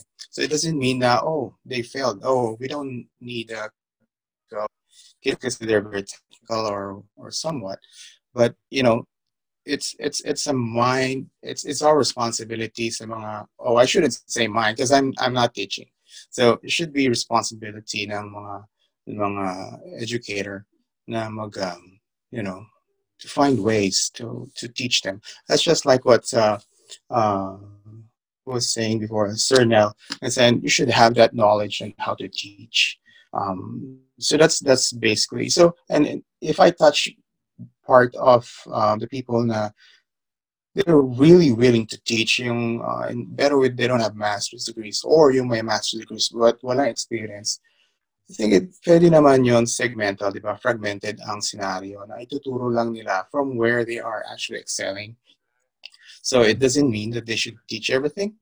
So on that particular, um, yung, yung, yung fragment na since they're very good at it, then they can teach the best of that, that knowledge, right? Mm-hmm. So kung yung teacher na to is very technical on how to build it, is very, he knows the structures and everything, then put that on that page. But then there's a guy there who's really good in painting. He's not architect. He's, an, he's not an architect. He doesn't have masters in architecture. He's a painter. You can take that part of a curriculum and teach the kids and how to express, um, you know, presentation. Kasi one thing's uh, outside of, of, of the Philippines, um, they rely a lot sa mga renders ng, ng Filipino. I'm one of one of them actually. It's pagdating ko ng Hong Kong, yung isang guhit lang namin before, A3 size, they can ask for $5,000 right away or $1,000 because they need that. They will sell my drawing to the client, which actually worth millions of dollars. So what is $5,000 para bayaran ako? And for me, that's a lot of money. Nung, nung, nung bata pa ako. So what I'm trying to say is you shouldn't really peg in like what uh, you know everyone is saying dep ed. Is that right? Tama ba sinabi ko? Dep ed. Should should should not go ahead. So you're saying that architecture schools architecture schools and education should not be totally exclusive for architects alone. Yeah exactly.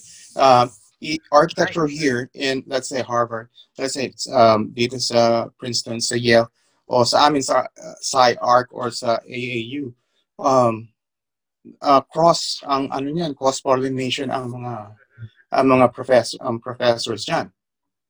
They're actually mechanical engineers, but they teach in architecture or they are sculptures and they teach you how to make models. Kasi while doing this this models, while you're do, doing your your um, design theory or your process, like uh, Frank Gehry, he relies on on uh, visual designing. Yung ilalagay nila yung mga papel I did one of those things when I was doing my masters in architecture here. We're doing origami just to find form. Paano na magawa yung form na yun? Before we go into going using Revit, before in doing um, other softwares, uh, uh, uh, let's say Grasshopper or uh, other digital elements. And then there are some Russian uh, who's good also on on graphics wala silang ibang ginawa kundi gumawa lang ng mga 3D form and everything. They they invite them. They don't have masters in architecture, but they're good on the craft that they're doing, which actually part of that context is what you need when you go and practice your profession. Yeah, I can imagine, ano? What if yung nagtuturo ng scale model ay isang sculptor? Wouldn't that be great? Di ba? Ang galing nun. Thank you for that, Sir Eric. Ah. Ang ganda ng insights mo. Now, the last question, guys, for this session is, what do you think, or how should schools um, promote, you know, architecture to the public? Specifically dun sa inyong mga respective uh, location, situation. Sir Boyat. Paano ba natin may inform ang ano, ang ang ang ang public, mga taga Dasmariñas, the whole Cavite province about architecture.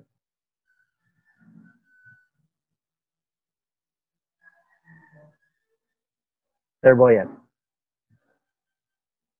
Nakamute ka, nakamute. Napaunit lang yung ano, yung... Uh, Yun, how should the school or your school promote architecture to the public? For your province? Uh, yung ano, yung NCST for several years has been promoting all of our courses sa mga ano sa mga high schools. Normally, dati kasi, inisip yung mga ano, yung sa two-hour marketing department, inano na yan eh, para ma-attract yung, bago pa man umano yung K plus 12, para ma-attract yung mga, ano, yung mga graduating high school students, ma-attract sa amin. But then, we decided din na, ano, na, bakit hindi na lang tayo mag, ano, para magkaroon ng course orientation, kahit doon sa mga, ano, sa mga third year, second year student, high school student so that medyo may alam may ano sila, may may uh, background sila or knowledge sila about our courses. Like for example, yung architecture. Kasi I think yung ano, yung trend ngayon based kasi sa ano sa sa sa enrollment status namin. Ito lang eh nung sa ano, yung nakaraang ano, nakaraang per, nung bago mag-start yung first sem, yung program, yung architecture program ng NCST has the highest uh, freshman enrollment sa lahat. Tinalo na namin yung ano eh, yung dati previously, yung mga madalas na nag ano eh, nagtatop sa freshman enrollment, yung ano eh, yung HRM, criminology. But this time around, architecture na yung ano, yung pinakamalakas. Kaya I think yung ano, yung familiarity ngayon or yung I think yung ano ng estudyante ngayon towards architecture, medyo gravitated sila towards the course dahil siguro sa influence na rin ng ano eh ng media eh. And then uh, some personalities na rin na who are into uh, architecture. Like uh, syempre yung sa ano no, yung dating uh, binibining Pilipinas uh, Miss Universe si Shamsi eh who was who is also an architect.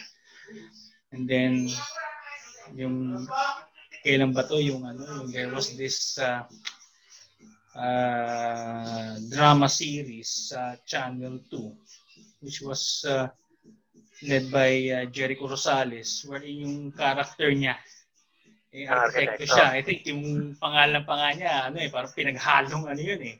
Gabriel Nakpil, eh, pinaghalong pangalan ng dalawang arkitekto yun eh. At sa parang doon sila na ano eh, kasi there is also this, ano, this, uh, this, uh, what you call this, medyo ano eh, medyo parang na-attract sila dito sa ano eh, sa ano, architecture eh. Now, even other students, from other courses, medyo nagki-curious sila sa ano ng, ano, eh, ng mga estudyante namin eh. Kung ano ba yung mga estudyante, ano ba yung mga parating may dala-dala sila sa likod nila na ano. They become so curious about our course. Now, yun yung trend ngayon. I think ang isa pa kasing nakakaano rin din is that um, I think uh, yung situation ng NCST can be likened also to ano eh, to to Fiati eh. Kami yung, sorry to say, pero ganun nangyayari. Kami tapunan ng mga ano eh, ng mga na-reject from LaSalle, na-reject from Cavite State Universities. Yung iba naman galing Lyceum University dahil sobrang mahal eh, lumilipat sila. Then nandito pa yung galing pa from University of Perpetual Health lumi, maano rin, lumilipat rin dito dahil ang gulo-gulo daw ng sistema doon. Anyway, uh, I think the the the uh, the uh, common reason or common denominator kung bakit sila pumapasok sa art is that uh, wala kasing ano eh, wala kasing ibang fine arts course sa ano eh, within Cavite eh. I think in the closest thing to a fine arts course is architecture kaya maraming pumapasok din sa architecture sa amin only to learn later on that hindi para sa kanila RT kasi ang hirap-hirap pala ng RT. Masyadong ang bigat-bigat ng workload ng RT. I think gumawa na nga ng, gumawa na nga ng parang freedom wall lang ano eh mga estudyante namin dito sa ano eh sa Facebook eh because of that but somehow eh in, we are trying ano to uh, minimize the runs by also uh, inculcating to the students kung ano ba talaga yung ano, architecture, kung bakit eh, bakit ganito yung ano yung environment or yung yung uh, yung uh, ano ng archi bakit ganito kabigat Uh, um, yung NCST kasi is ano eh, is uh, the third school to put up architecture architecture dito sa ano eh, sa Cavite. Now marami na rin nagbigay na nagtatayo ng ano ng ibang artist school. But uh, I think kasi ang isa pa naming bentahe is that uh, ang baba ng tuition fee namin for private school, uh, for private institution. Eh. Yung tuition namin is naglalaro lang between 20 to 25,000 per sem.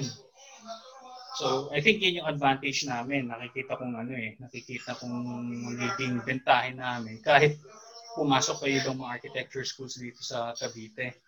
That is why also, ganun din yung ano ng mga estudyante, bakit dito na lang tayo mag-aral kasi halos ganun din naman din yung tinuturo namin eh i-comparing sa ibang schools eh.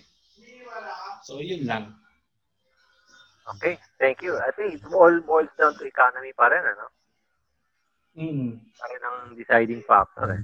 Okay, so how about yung promotion natin sa public of what architecture really is? Ano ang agenda ng Adamson dun, Sir Sly? Sorry. Can you please rephrase the question, sir? Yeah.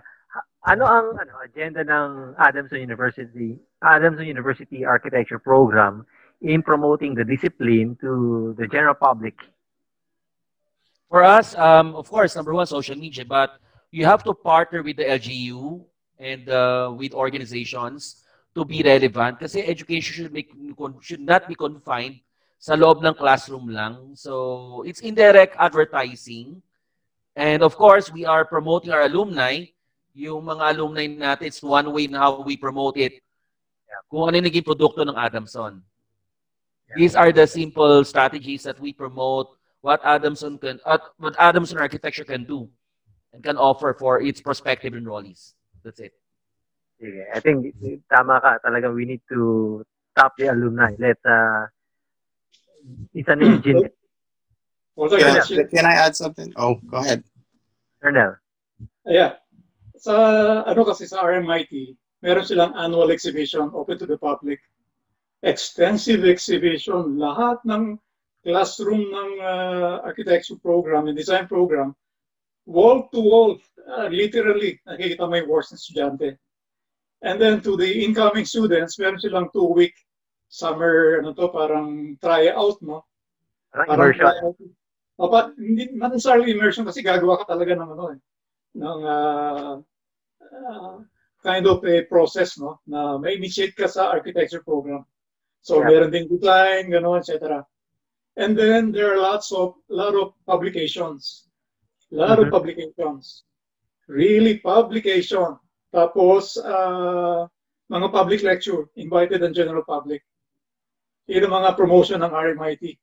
Kaya yung mga well-known architects, no, yung Pope Mimol Blau, nag-lecture yan, open to the public, so you can you can attend. Sige, sige. Sige, um, all right, we're about to end the session. Siguro, let's ask first the audience, ano ang reaction nila sa discussion natin. Uh, very brief lang, and then we'll ask the panelists to give their final statement. Kung ang audience ay, Sir Matthew, ikaw, ano masasabi mo? Teacher ka rin, matagal ka na rin nagtuturo. Ba't ako nadamay dito? Nagre-record lang ako eh. um, sa akin naman kasi I, it's good na na-expose din ako kahit paano. Um, nasa tatlong schools ako na-expose and of course yung mga um, in-invite din ako mag-jury sa ibang schools at the same time. So parang nakikita ko dito or or ito kasi yung platform na kung saan um, napapakinggan ko yung mga nararamdaman ko rin before. And uh, actually, this is a good platform na lalo i- ipopost natin ito sa podcast, sa, sa Spotify and other podcast platform in order for us to really, yung ipapalabas talaga natin yung mga issues and concerns or lalo na uh, this one is we are attacking the the roots kasi nga, um, usually kasi, um, exposed din ako man ako sa mga usapin na ganito before, pero naka-enclose lang siya. Pero this time, ito talagang freely available to the public and this is a good um, avenue for discussions such, such as this. Yun lang muna.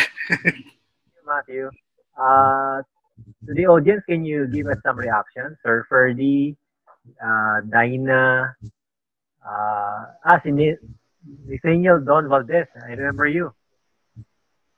Norvin. Uh, for me, uh, this is a very good uh, uh, collaboration between schools. Kasi instead of competing, everybody, all all of the things that I saw here are like cooperative and throwing ideas and everything. And that's a good collaboration because here in, in Canada, ang practice namin is more on collaboration like what Eric said earlier. You can collaborate sa good uh, renderer or uh, model model maker. So this is a good thing. This is a good start. And the goal is the end goal will be for the architecture students, the architecture, I mean the curriculum of the Philippines. So yeah, I I really wanted to congratulate everybody here because this is a good start for everyone. And yun lang. Thank you. Thank you, Sir Ferdy. Thank you very much. Nathaniel? Uh, yes, sir. Hello, good afternoon. Uh, I I don't know if you remember me, but uh, parang five years ago, yes, um, I'm actually teaching here now in University of Mindanao. Uh, I just oh, started last year under uh, Dean Quinto, so that's why we are here uh, together with Sir Nervin Bustillo. So uh, it's really interesting then what's uh, what's the current situation, no? and for me, there's a I think a unique experience for me teaching here because I grew up in uh, Metro Manila and studied there. And this is the first time I actually moved down here in Davao. And I'm trying to apply everything I've learned from UP Diliman. But there's a thing that I, uh, I have to contextualize everything I have learned also here in Davao. So it's also interesting again what uh, this whole discussion. And I remember having, remember you actually having the same discussion about this before when I was uh, attending pa nung Bauhaus during my thesis year. Yes. Pero taga Davao ka talaga? No sir, I just moved here noong 2019. Oh, really? I, I, I was supposed to parang try my practice here because I like what everyone said, no? Parang there's a lot of competition na back there in uh, in Manila. So parang I have to think na parang uh, with the program of Build, Build, Build, no, baka there's opportunity here. But then the pandemic happened, no, so I have to try to find another means. And that's how I ended up teaching here in University of Mindanao under CAFAE. Yeah, galing, galing. So how you been doing in Davao naman? Uh, and sir, surviving because again, we're in a pandemic. So this is really just a para a clutch move na rin para sa akin to survive here. But uh, I'm trying to get din naman uh, small clients, yung parang nagpapa-design lang talaga ng mga small houses. But uh, but my main ano, bread and butter is now teaching here in University of yeah. Nice. Sige, congratulations. I hope I can visit Davao soon. can I hear something from, thank you, Nathaniel. Ha? Can I hear, some, can I hear something from Sir Norvin?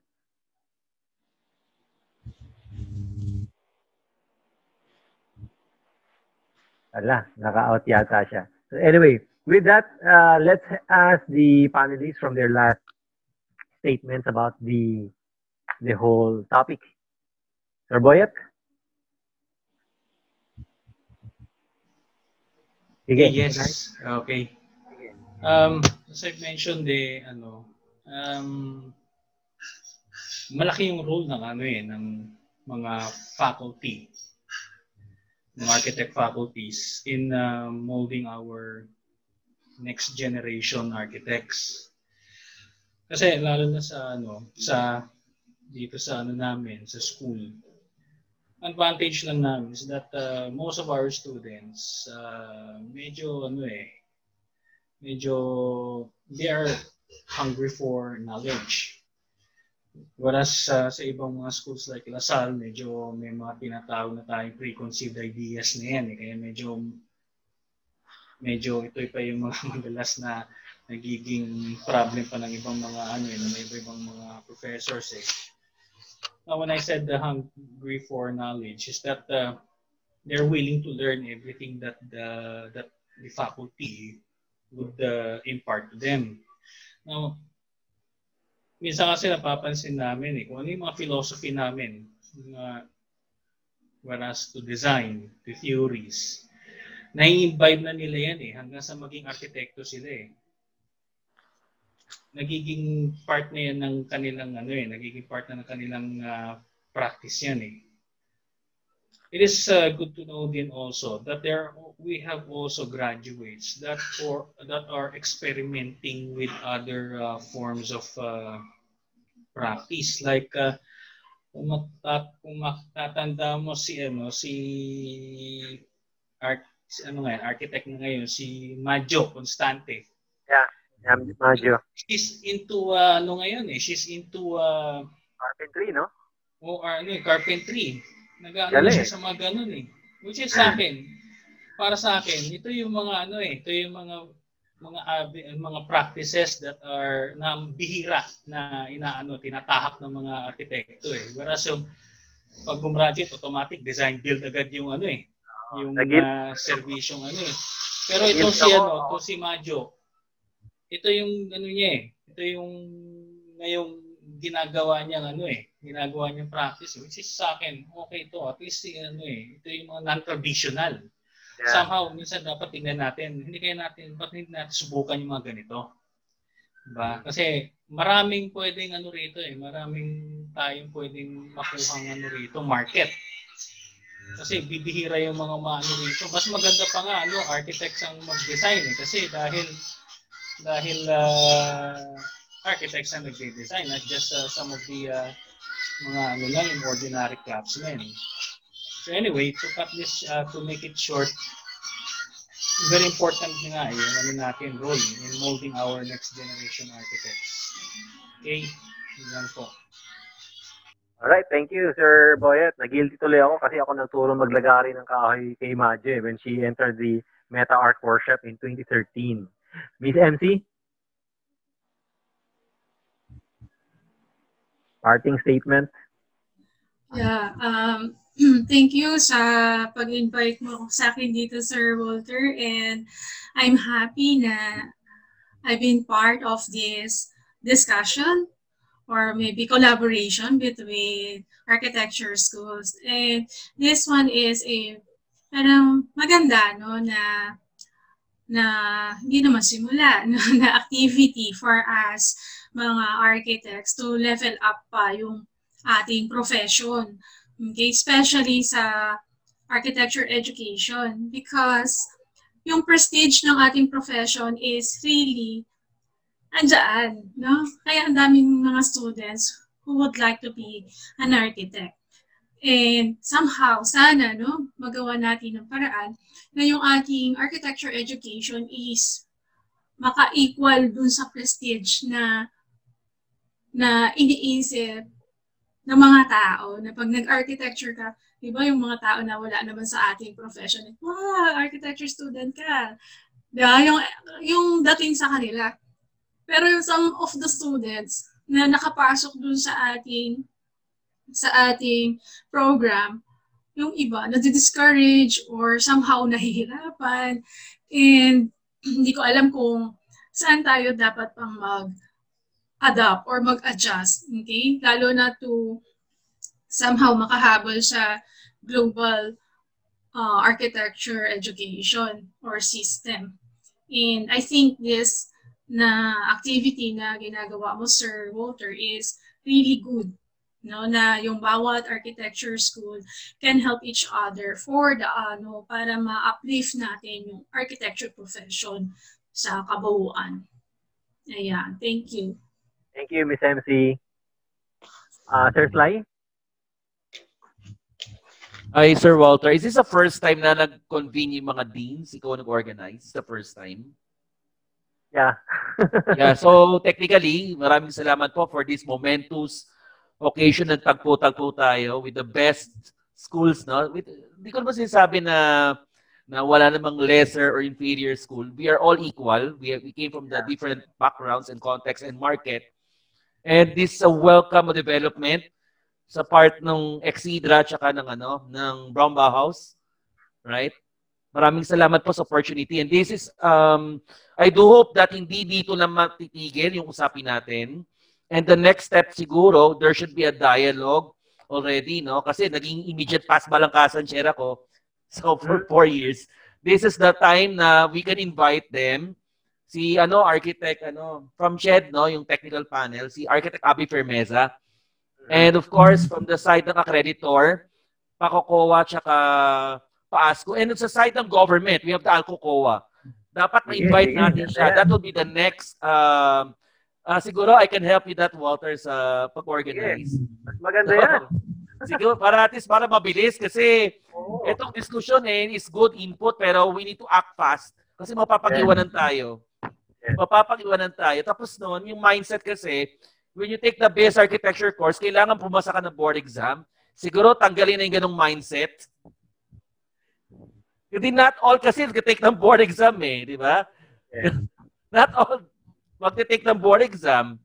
It's a reality talaga, survival fittest. Talagang puso ng tao, di naman talaga siya magla-licensure, then he can pursue other fields. Yung sinasabi natin, diversity. And, yun na nga, primacy ng architects, kasi tingin sa atin, drawing lang. At least, pag naging diversified na tayo, napakarami nating fields at lalo ma-appreciate ng publiko ano nagagawa ng architecture course. Ganun lang po kasimple.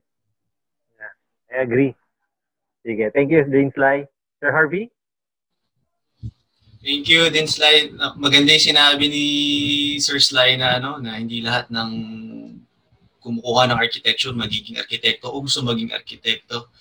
And sinasabi ko rin sa mga estudyante ito, if ever they would choose a different path, napakaganda ng training nila kasi as architects, we are organizers. Organizers of resources, organizers of manpower, organizers of money. So, kahit anong profession nito, madadala natin yung ganong ano, yung ganong uh, thinking. And uh, thank you kay Sir Walter. Tama yung sinabi ni Sir Slyden na uh, magandang simula ito. And I think given that all the sentiments, um, kailangan din talagang maging mas active tayo in interacting with other schools. Uh, pare-pareho tayo ng issues, isang bangka lang tayo, and I think the pandemic would also force us and also encourage us to work closely sa ibang institutions. Magkakasama tayo dito, we're all in the same boat, we are all um, experiencing the same problems and if we come up with an with a solution we will all benefit from this so the dialogue is a first step um, uh, expanding this into something concrete and uh, uh, like a protocol is is of course uh, a great uh, goal pero umpisahan muna natin sa mga ganitong informal talks kasi medyo lofty masyado yung ganun but tama yan. Uh, may, may goal tayo. Pero sa atin, ako, let's also enjoy this kind of conversations na medyo informal, hindi naman um, sobrang strict. Um, uh, medyo sharing as, uh, as, a, as a young institute, institute like Binil, kami were always learning from yung mga established na, na schools and ako especially um, bagong program chair, I'm also observing and learning doon sa mga more established na kasamahan. So, sana Sir Sly, meron tayong ganito sa Quadhasp na medyo, ano naman, hindi sobrang formal kasi pag ano, yung ano rin eh, parang may opening remarks, may closing remarks. Yeah, ako, sabi ko nga, tanggalin na muna yung UAP kasi napopolitika eh. Quadhasp should be a political, it's different from UAP. I agree, I agree, sir. Oh, and, so, and I think, separate. Oh, and I think um, lahat din tayo naghahanap ng ganun, yung medyo Zoom, pero hindi naman Zoom meeting na formal. So, yung, ganito, yung ganito lang, yung uh, palitan lang. So, thank you Sir Walter for arranging. Next time, ibang time slot naman para ano, hindi naman abutan ng tanghali. Kasi alam, alam man di tayo kumain ng tanghalian, Sir Walter naman, no? Pwede kayo kumain while, ano, while, joy, while here in, in the podcast. Kahit naririnig okay. natin yung kuya nyo. Okay lang yun. Uh, Thank you sa lahat. Uh, yung mga hindi ko pa kilala, I, I'm hoping to see all of you um, in the next few gatherings like this. Uh, and then let's work closely together. Marami tayong ideas. Mas maganda kung sama-sama tayo. Maraming salamat. Hey, Charnel? Uh, okay. Thank you. Uh, ang uh, expectation ko lang dito, sana magkaroon siya ng promising or positive results, no? Not necessarily it ends up here, no? Na wala rin. Nag-usap-usap tayo, tapos wala rin. Sana magkaroon ng, ano, ng architectural or academic exchange, so to speak, na yung sa professor sa isang school, pwedeng mag-exchange uh, sa another school, the same, and also with the students, no? So that they can be acquainted with uh, the academic environment of each other's uh, institution. Tapos, uh, we need to break no, into the mainstream educational arena of not of the Philippines alone, but also perhaps in the regional. Kasi hindi pa nangyayari yan eh. Wala pa tayong, wala pa tayo sa mapa ng architectural education sa buong mundo. Hindi tayo kasali. Saling pusa tayo. Kaya ano tayo, na parang nasa isang, nasa isang pulo na walang pakialam sa world academic environment. And then uh, the school or the, the academic environment or academic setting must also tackle real world issues. So yung mga research research na inaatupag sa academic, dapat may real world application. Ayun ang at, at yung proseso na to, makakaya kuha sila ng funding from uh, whatever institution. Kaya nga inaano ko tong balik scientist kasi may meron tong pondo and I'd like to to explore no universe of Mindanao no, as a possible host. So kasi kailangan natin kasi i-tackle yung ano yung real world issues. Hindi lang siya puro theory, no? Meron siyang practical application and this could be done by the academy. So thank you very much for the panelists. Uh, uh, I learned a lot no dun sa mga sinabi in terms of the actual uh, happening on the ground, so to speak. And I hope Ched will find a way to have a kind of uh, system or tool to evaluate the capabilities of experts in in practice so that they can really be pra practicing in the practicing as uh, teachers in the architecture program and not and not be discouraged because they don't have any master's degree. Anyway it's just a piece of paper anyway so thank you for the panelists and hope we can uh, discuss more of the discipline in the next podcast. And Walter will have a lot of ideas about this. Okay, thank you, Sir Nel. Maganda yung sinabi nyo, no, na, kasi nga tinig down notes ko eh. Unahan nyo ako, na maganda yon yung exchange students, exchange faculty. Normally kasi ang exchange students nangyayari sa mga foreign schools eh. Pero what if, what if, no? Schools ni Miss MC, mag exchange ang faculty and students niya sa University of Mindanao. Diba? Anderson, okay. tapos Winhill. O kaya pumunta, o kaya pumunta ang estudyante na, for example, Binil sa Mindanao, no? Titingnan niya yung problema ng city ng Davao, for example, and come up with, yan, ganyang klaseng uh, exchange. Yung estudyante ng Manila that will go to to Davao City will learn the dynamics of that city at yung taga Davao naman, alamin niya ano ba ang dynamics naman ng Manila. Okay. And then they will work in a single project. Yeah, that's nice. Yeah. Diba? O pwede yun. Kahit pwede, pwede yun, actually. Uh, umpisahan natin, sir. Umpisahan natin. Ayun. Sige. You know, I have I have a number of questions here na ginawa ko kagabi. Kaya lang hindi talaga natin matatake lahat dahil limited time. Plus ako nagkumakalamsik mura ko. Now, uh, maganda yung sinabi ni Sir Sly na maybe we can, you know, we can ask CONHAS and the other authorities, agencies na magkaroon ng informal discussion. Pero at the end, magkakaroon ng realization and something to do with the, you know, remedying what the problems, no? Maganda yon. Let's uh, look for that. Now, uh, lastly, I would like to say na ang architecture education kasi has uh, a very big, you know, uh, potential to alleviate, alleviate the country, especially sa rural areas. Maganda yung sinabi ni, sa, ni Rem Koolhaas that the future of the world relies not anymore in the cities, but sa rural areas. Siguro, uh, with the Build, Build, Build program the government, at dyan na nakalatag ng infrastructure, siguro dapat sumusunod doon ang mga eskwelahan eh. I think the school, school should think of um, of the discipline, no?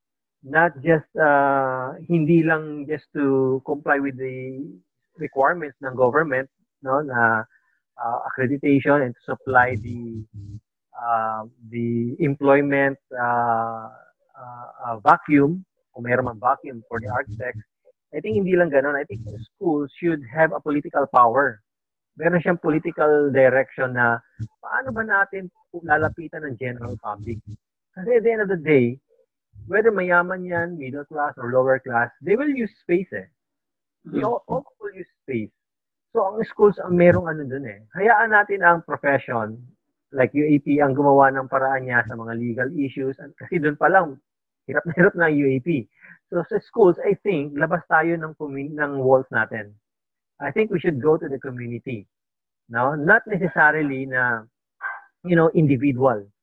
Kasi nangyayari, may mga individual thesis, siya lang ang lumalapit doon. Alright?